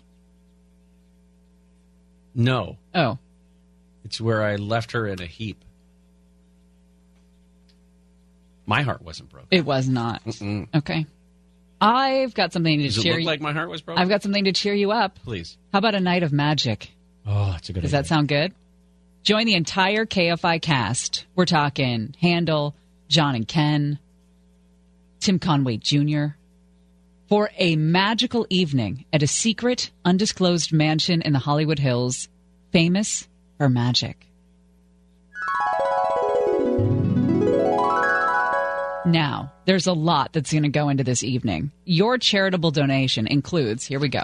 Ready? A gourmet dinner, cocktails, free valet parking, a live Tim Conway Jr. broadcast, and tons of magic. From some of the most well known magicians in the country. This is a huge deal. It's the most special thing we've done here at KFI. We've got the whole castle, uh, I guess I should say mansion, just for us. Single tickets available for 350 bucks, couples 640, and group tic- ticket discounts are also available. The event is extremely limited. That's the that's the limited harp. Oh, it sounds like the magic harp. Is this your is this your is this your card? How did you know that was my card? Three of diamonds? That is insane. This is going to sell out. It benefits the American Red Cross Initiative to Get Prepared California. Gary might be in a dress. We don't know, but the last time I saw Gary in a dress, it was for Tim Conway Jr.'s birthday. And this is going to be around Tim Conway Jr.'s birthday. So I'm putting two and two together and letting you know. Well, that- let me just say your math sucks. For information on the event, log on to KFIAM640.com and use the keyword Red Cross. Because I bet if you were to ask Conway, hey, buddy, uh, you want a magical birthday? Do you remember that time that I put on that dress and uh, danced around you? You want that again? How fast do you think he would say no to that?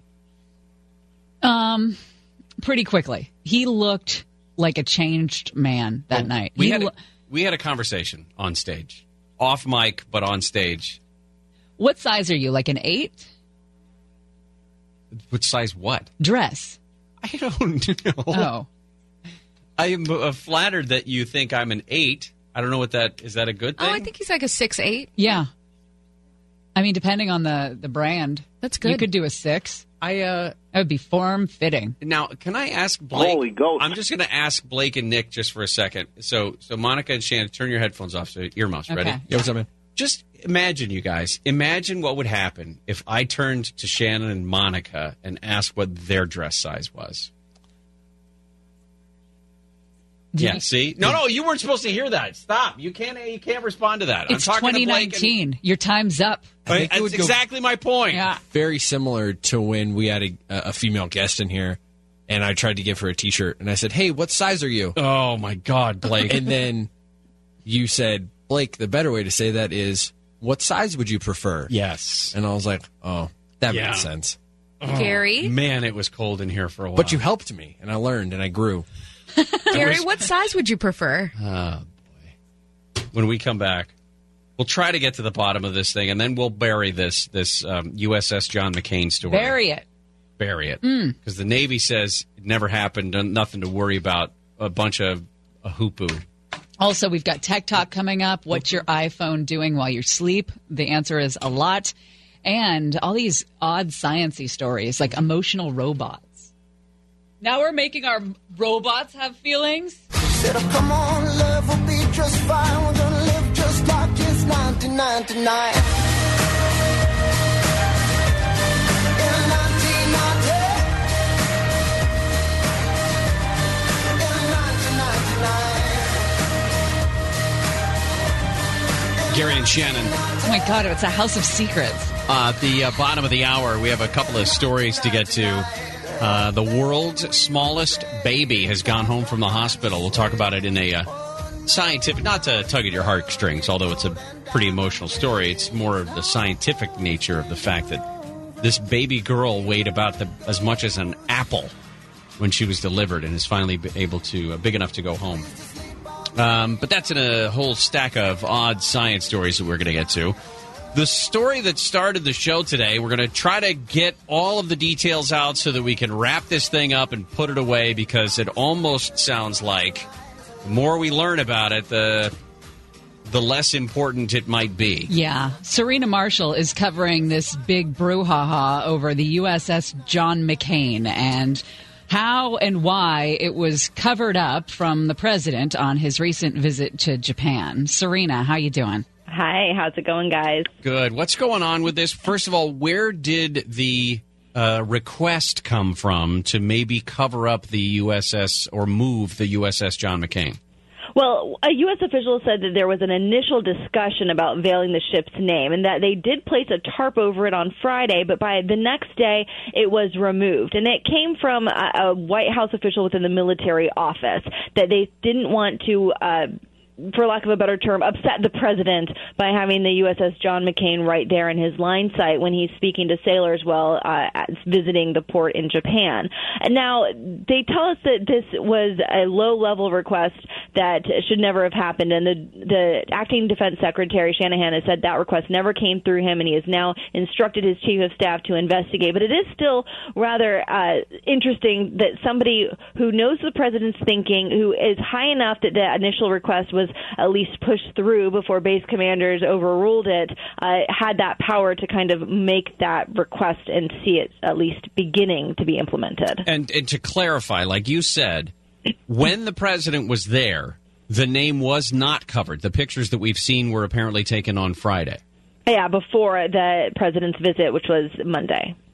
And that was bec- the the explanation for the tarp is that there's it's being refurbished or repainted or something. That's not. th- th- That's why they have the tarp, but that's not what we were told. Why it was placed up to cover the the name. We were told that it was placed to cover the name at the request of a White House military officer uh, on behest of the White House and the president's visit. Now they're saying that that was somebody who was low level. The president says he didn't know anything about it. He called that individual well-meaning. Um, now, What does that mean? McCain. Yeah, I'm not. Your guess there is as good as mine. Um, he said they were well-meaning. I didn't know anything about it. I never would have done that. But it was somebody, at least, who knew the president's thinking in a term well enough to to think that that was something that he would have wanted done. Now, remember, this isn't a cruise ship. This is a U.S. military vessel. There are soldiers serving aboard that vessel. They wear that namesake with pride.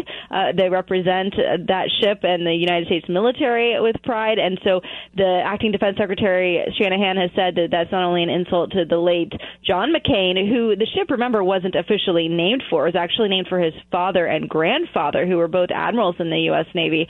Um, but it's also disrespectful to those sailors aboard that ship. They did add the the late senator's name um, They, they did right? honor him after, yes, After. after. the fact, but it was originally named for his father and grandfather. You mentioned Meghan McCain, and I had uh, we had played her comment earlier in the show. She's just upset that, regardless of where this came from, whether it was a request from the president, which does not appear to have been, the the idea that he just continue uh, that John McCain's name continues to be brought up is hard for her and her family to to grieve in a normal way. Yeah, she said, um, no, she doesn't believe, I'll point out too, that the president didn't know about this. She said that she had journalists emailing her all over Memorial Day weekend, giving her a heads up that it was happening. Um, so she said the idea that people didn't know is ridiculous. But yes, it's also impossible for her to go through the grief process, she said, because I think uh, it kind of gets lost in these conversations. Her father, the, the senator, had only been dead for 10 months. It hasn't even been a year. And the fact that his name keeps being brought up, uh, it keeps uh, being used for political purposes. She asked last week that people do not use his name to campaign in part of the presidential elections, which we were seeing some candidates do, because it's it's hard for their family. They're still grieving the loss of a father, not a U.S. senator and a political person. Serena Marshall, great stuff as always. Thank you. Thanks, guys. Serena Marshall there in D.C. with the latest on what that turns out to be the Navy covering up the name of the USS John McCain. The question is, did the request come from the White House Office of Military, the White House Military Office? Uh, who in the office might have thought that was a good idea, and then why the Navy then took it off? Uh, if in fact somebody did cover it up, was there some right-thinking person on the ship who said, "We're not going to do that," and then took the tarp off? Bad news for R. Kelly. He's just been hit with 11 new charges in Chicago. These are the most serious against him. Some of these charges carry a maximum sentence of 30 years in prison. He's got now four counts of aggravated criminal sexual assault, two counts of criminal sexual assault by force, two counts of aggravated criminal sexual abuse, and three counts of aggravated criminal sexual abuse against a victim who is at least age 13 and under 17. He was already facing 10 counts of aggravated sexual abuse involving four women, three of whom, were minors. These new charges apparently pertain to a single victim who's just identified in the court papers as JP. R. Kelly, huh? Couldn't have happened to a nicer guy. when we come back, Marc Saltzman's going to join us, the host of uh, host of Tech It Out, the podcast that you hear on the iHeartRadio app, and also the uh, author of uh, does, nay, hundreds, I thought you were going to say host of Dark Secret Place. host of dozens, nay, hundreds, dozens of hundreds of articles uh, about technology, and we'll talk with him coming up in just a few minutes. Uh, on the Gary and Shannon show.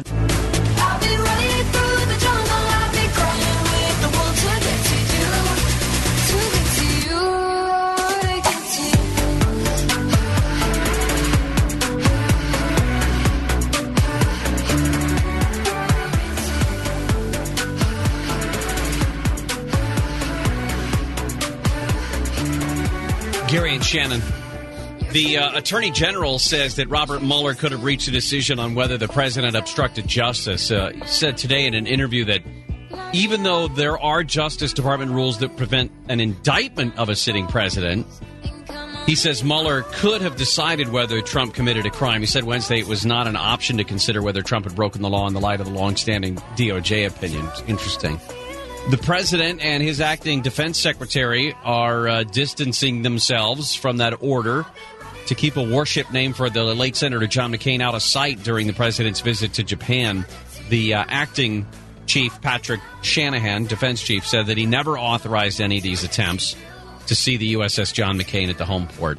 So, um, and then a couple of graveyards are among several properties along the U.S. Mexico border that are under threat. The Trump administration is coming in to build hundreds of miles of wall. One cemetery, cemetery they said would be destroyed under the current plans, but family members have been suing to try to fight that effort. Well, uh, Thursdays we talk tech with Marc Saltzman. The machines are getting smarter. This is Tech Talk, brought to you by Skynet. Technology. Marc, how are you? Marc Saltzman, of course, columnist for USA Today. He's host of Tech It Out. And he is kind enough to make some time for us. And I got to tell you right off the bat, I'm rooting for your Raptors, man. Yeah, thanks, Shannon. Hey, Pretty Gary. much all of America is, I think.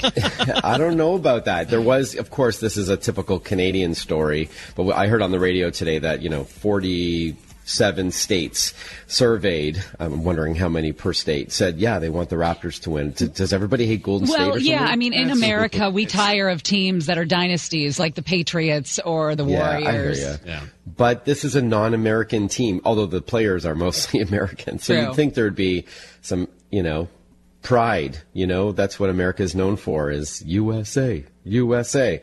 But that's all right. It's all good. I think we're going to have fun tonight. Yeah, game one of the NBA Finals for the first time in the Toronto Raptors history. They've made it. Yeah, this What's is pretty like? exciting up here. Yeah, I was going to say, what's it like in Oh. Toronto? The buzz is insane. Yeah, it's it's insane. Every piece of media is all about this uh, series. Uh, there's an area if you can't get into the Scotiabank Arena to watch the game, which tickets are going for, by the way, up to sixty thousand dollars. Wow. That's Canadian, so that's about forty-five thousand American. Still, Still a a lot. lot. Uh, there's there's this area that is called Jurassic Park.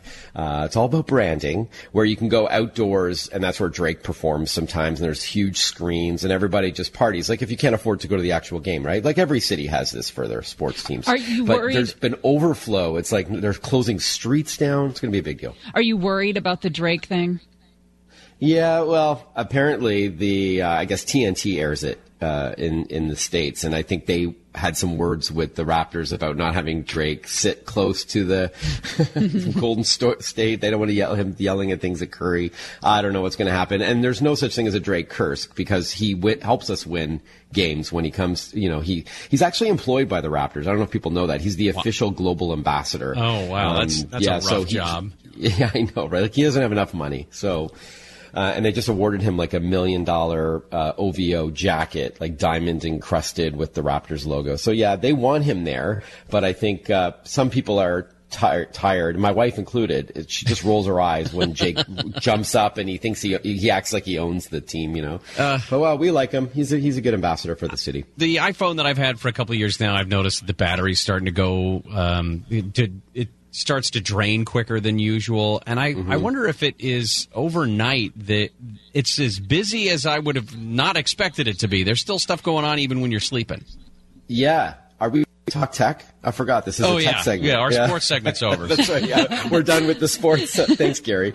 Uh, yeah, I think you're referring to a Washington Post story that's a little bit freaky. Uh, it's about the number of apps that are sharing your data unbeknownst to you, even during the night. This uh, article that was written said that there were over 5,400 trackers, mostly in apps, uh, that share things like your location and other data that you may not know that you have signed off for it. In most cases, you have. We don't read those T's and C's, those terms and conditions. But yeah, there was some um, apps there that were really sharing a lot. Uh, Yelp was a big one. Um, Mint, which is owned by Intuit, it's a finance tool. Uh, Spotify.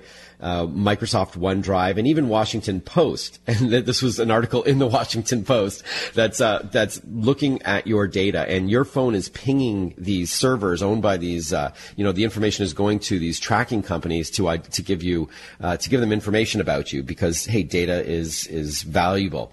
So and and you know just be aware when you sign off on these things. If if you're downloading a game on your iPhone, why did this why does the game need to know your GPS location, right? If, if you're downloading a music app, why do you have to enable the camera? Uh, Just be aware of what they're asking permissions for. None of us read it, but yeah, this is uh, pretty scary stuff. But the pressure is building, and even though Apple does a good job on the operating system level about your data, it's these third-party apps that Apple really can't control. So just be aware when you download these apps what you're granting access to. It's a little scary. And yes, you're right. Not only is it revealing data that you may not want to share, like where you live and your zip code and all that based on your GPS location, but it also is draining your battery. So not, not good all around.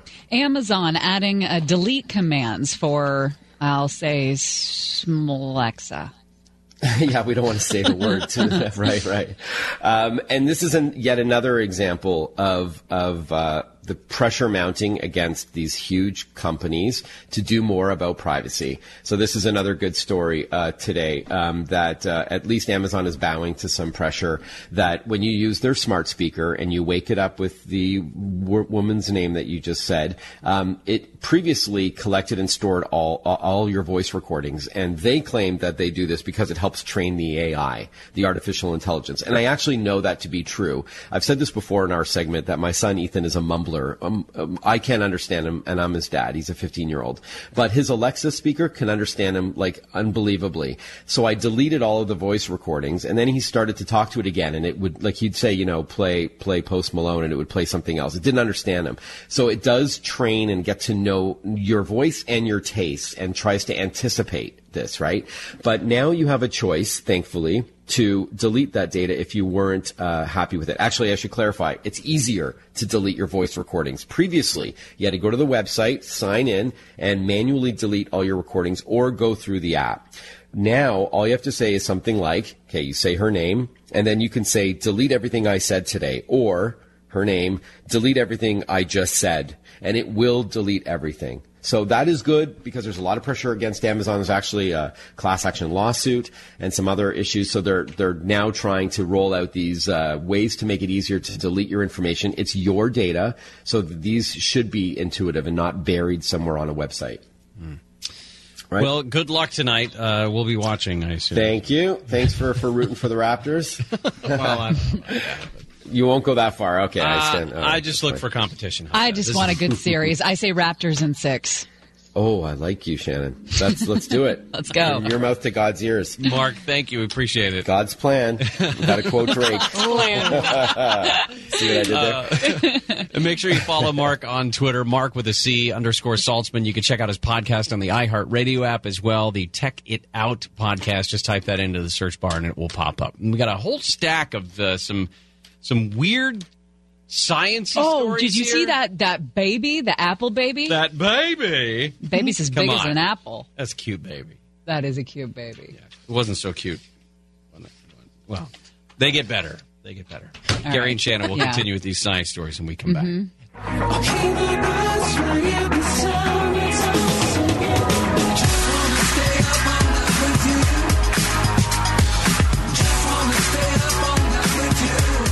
The show get away from us? I like that? like that show. That's a good show. I feel like we just sat down. It was like 10 o'clock five minutes ago. Uh, this feels like someone stole your soap. Stole my soap. Stole my soap. Who steals soap? Who does that? Who California. steals California. soap? Empty squirt bottles. Mm. Yo, soap. You stole my soap. Stole my soap. Stop it. Y'all quit playing. Quit playing. I didn't do this stuff. It's not me. This is not me. Y'all. Oh, it's R. Kelly once again getting charged. It Was 11 new counts? Yes, and uh, some of them carry a maximum of 30 years in prison. Did you also see the story that um, Lori Loughlin is looking at potentially 40 years? Yeah, well, this is true. There was Um, there was a suggestion that Mossimo Giannulli actually turned down the plea deal last month, and we had been asking multiple times, like, why aren't they do? Why aren't they taking a plea deal like uh, like Felicity Huffman did? There's just no way that they're ever going to do 40 years, though. I mean, that's the high end if you have priors and the whole bit. Still, it's a ter- terrifying prospect for them. I mean, I'm not saying I feel horrible for them, but 40 years seems a little bit excessive. Well, we've got some sciency type things to tell you about. Yes. we've got um, we've got emotional robots. Mm-hmm. You should get one of those. Nah. I'll just get one of Um, those. Uh, I'll just get one of those. Like, it's a poster that's got a bunch of emotions on it, and I'll just point to tell you which one I feel at that any given time. Okay. You've never seen emotion posters? We could do that. Yep. Do you have one at home? No, but I was going to get one for my daughter too. She has a problem with that. These are strange science. Strange science. It's like weird science, but strange.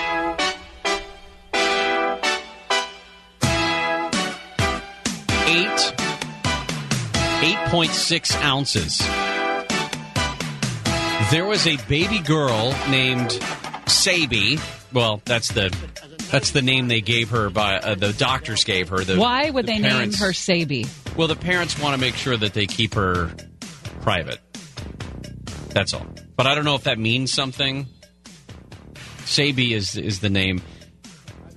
8.6 ounces. She was delivered by C section back in December at just 23 weeks. The mother gestation. suffers from that. preeclampsia, uh, which is a life threatening condition that causes very high blood pressure.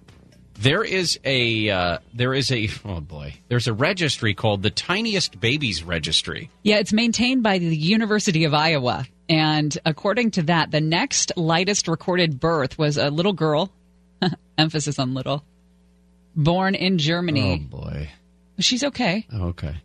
Uh, born in Germany. Seven grams. She had the, they call it the ultra featherweight world title.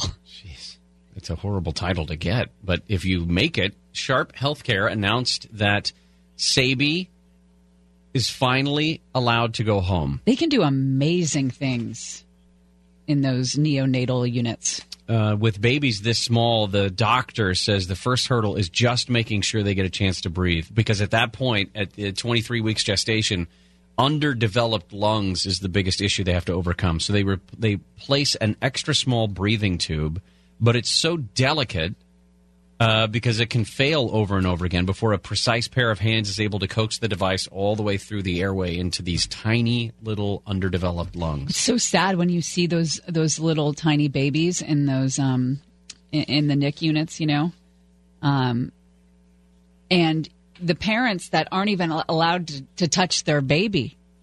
You know, you can't hold the baby; it's too tiny. You got to have uh, all the machines working for the baby. Uh, Mary, I don't know how people uh, can It's do tough. that. Uh, Mary Birch Hospital is one of the largest hospitals in, or at least maternity hospitals here in the state, and it's used to handling a bunch of these premature babies that are already quite small. But they said that Sabi's size, she was nine inches at birth. Uh, as a comparison, I would say an average is somewhere around 17, 18, 19 inches. I think my son was 20 inches when he was born. This baby was nine inches long, required adjustments for the hospital's level three neonatal intensive care unit. They had to come up with special blood pressure cuffs and microscopic diapers simply because the I mean, the body is just so small, and at 245 grams, the scales that will, were built into the normal NICU beds there were just too big. Uh, the scale was too big. They couldn't weigh anything less than 300 grams.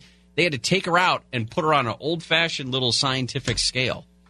The Facebook wants to send emotional robots out into the world to explore the world, scan the faces of people, help users make friends.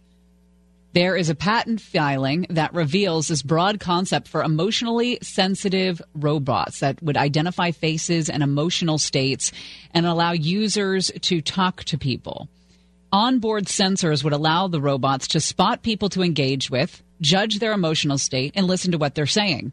At the same time, the robot could display images, video, and speak with people, potentially letting listeners, or excuse me, letting users meet people and make new friends remotely.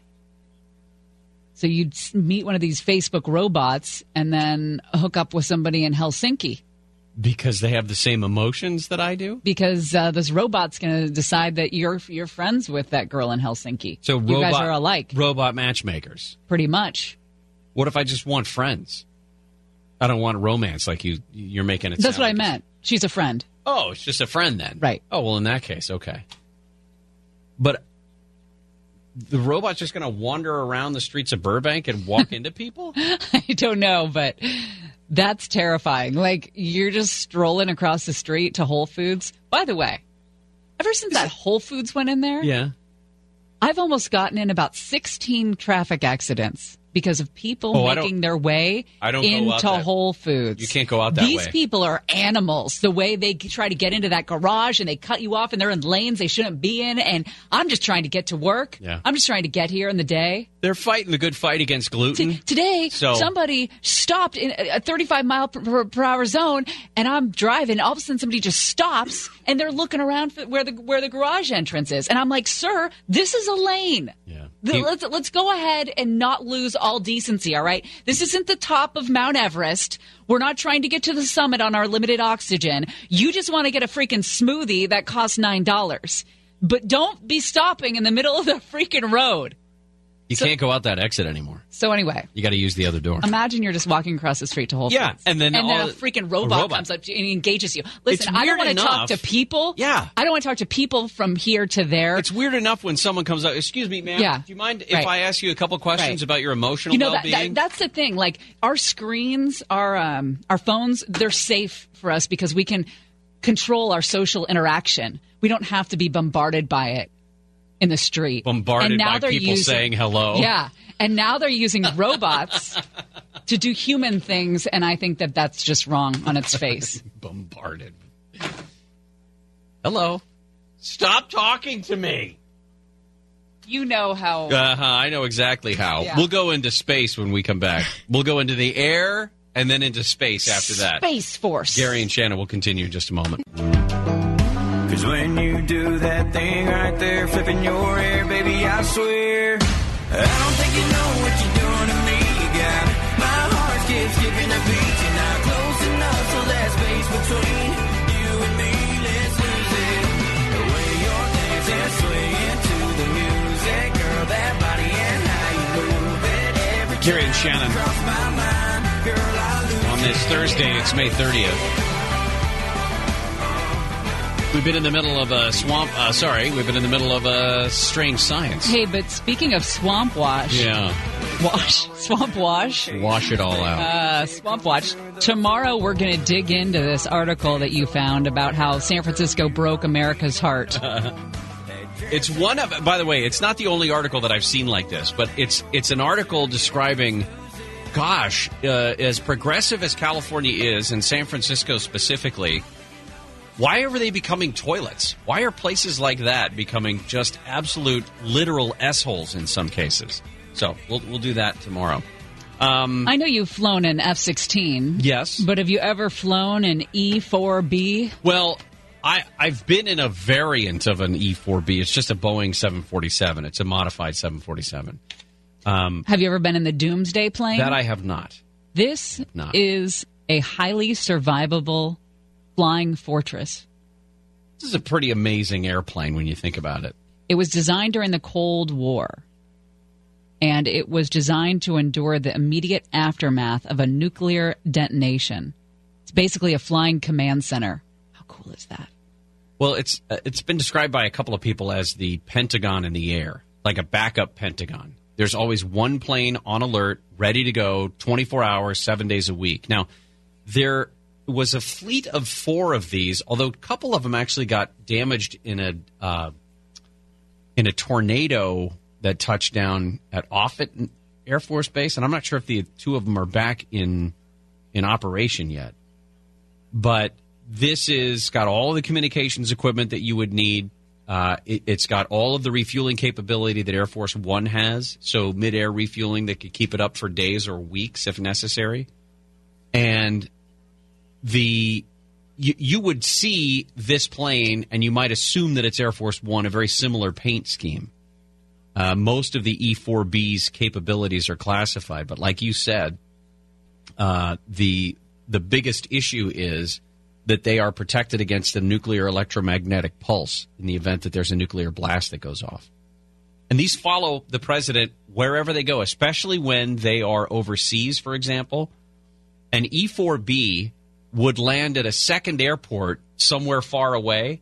So, in the event that there's a terrorist attack where Air Force One and all of those planes are being held, the president can be transported 100, 200 miles away, depending on where the airport is, and get on this E4B that is the Pentagon in the sky, the doomsday plane, and it, that automatically would become Air Force One because the president's on board.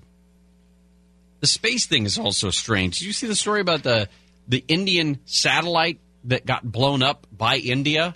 Yes, and I read this wrong. Um, I read the headline as ISIS faces mounting threat of being stuck by struck by uh, Indian satellite junk. I, I thought see- ISIS. I what? could see why you would be concerned about the terrorist group Well- and having satellite pieces fall on I it. just couldn't figure out what that was all about. No, no, not ISIS. ISS. The International Space Station. Yes. Got it. The probability that debris from that Indian satellite that was shot down earlier this year could puncture the ISS has risen by 5%.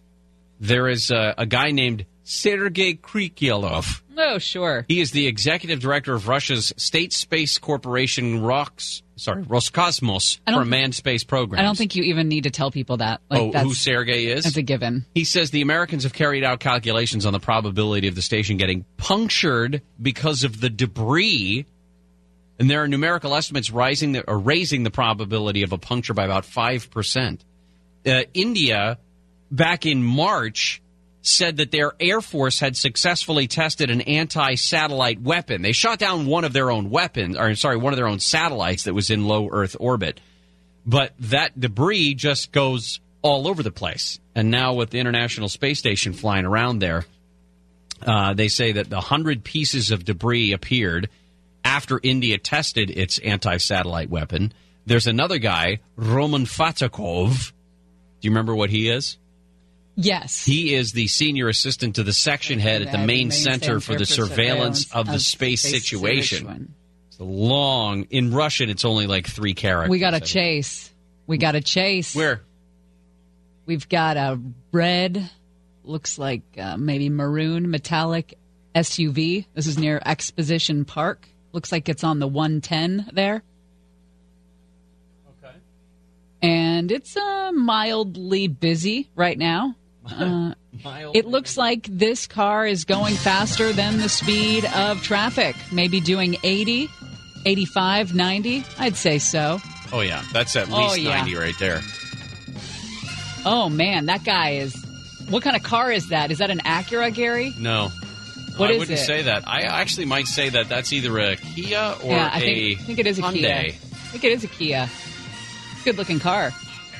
Uh, it's red. It's relatively new. It's going to be a newer, uh, newer edition of whichever one of those.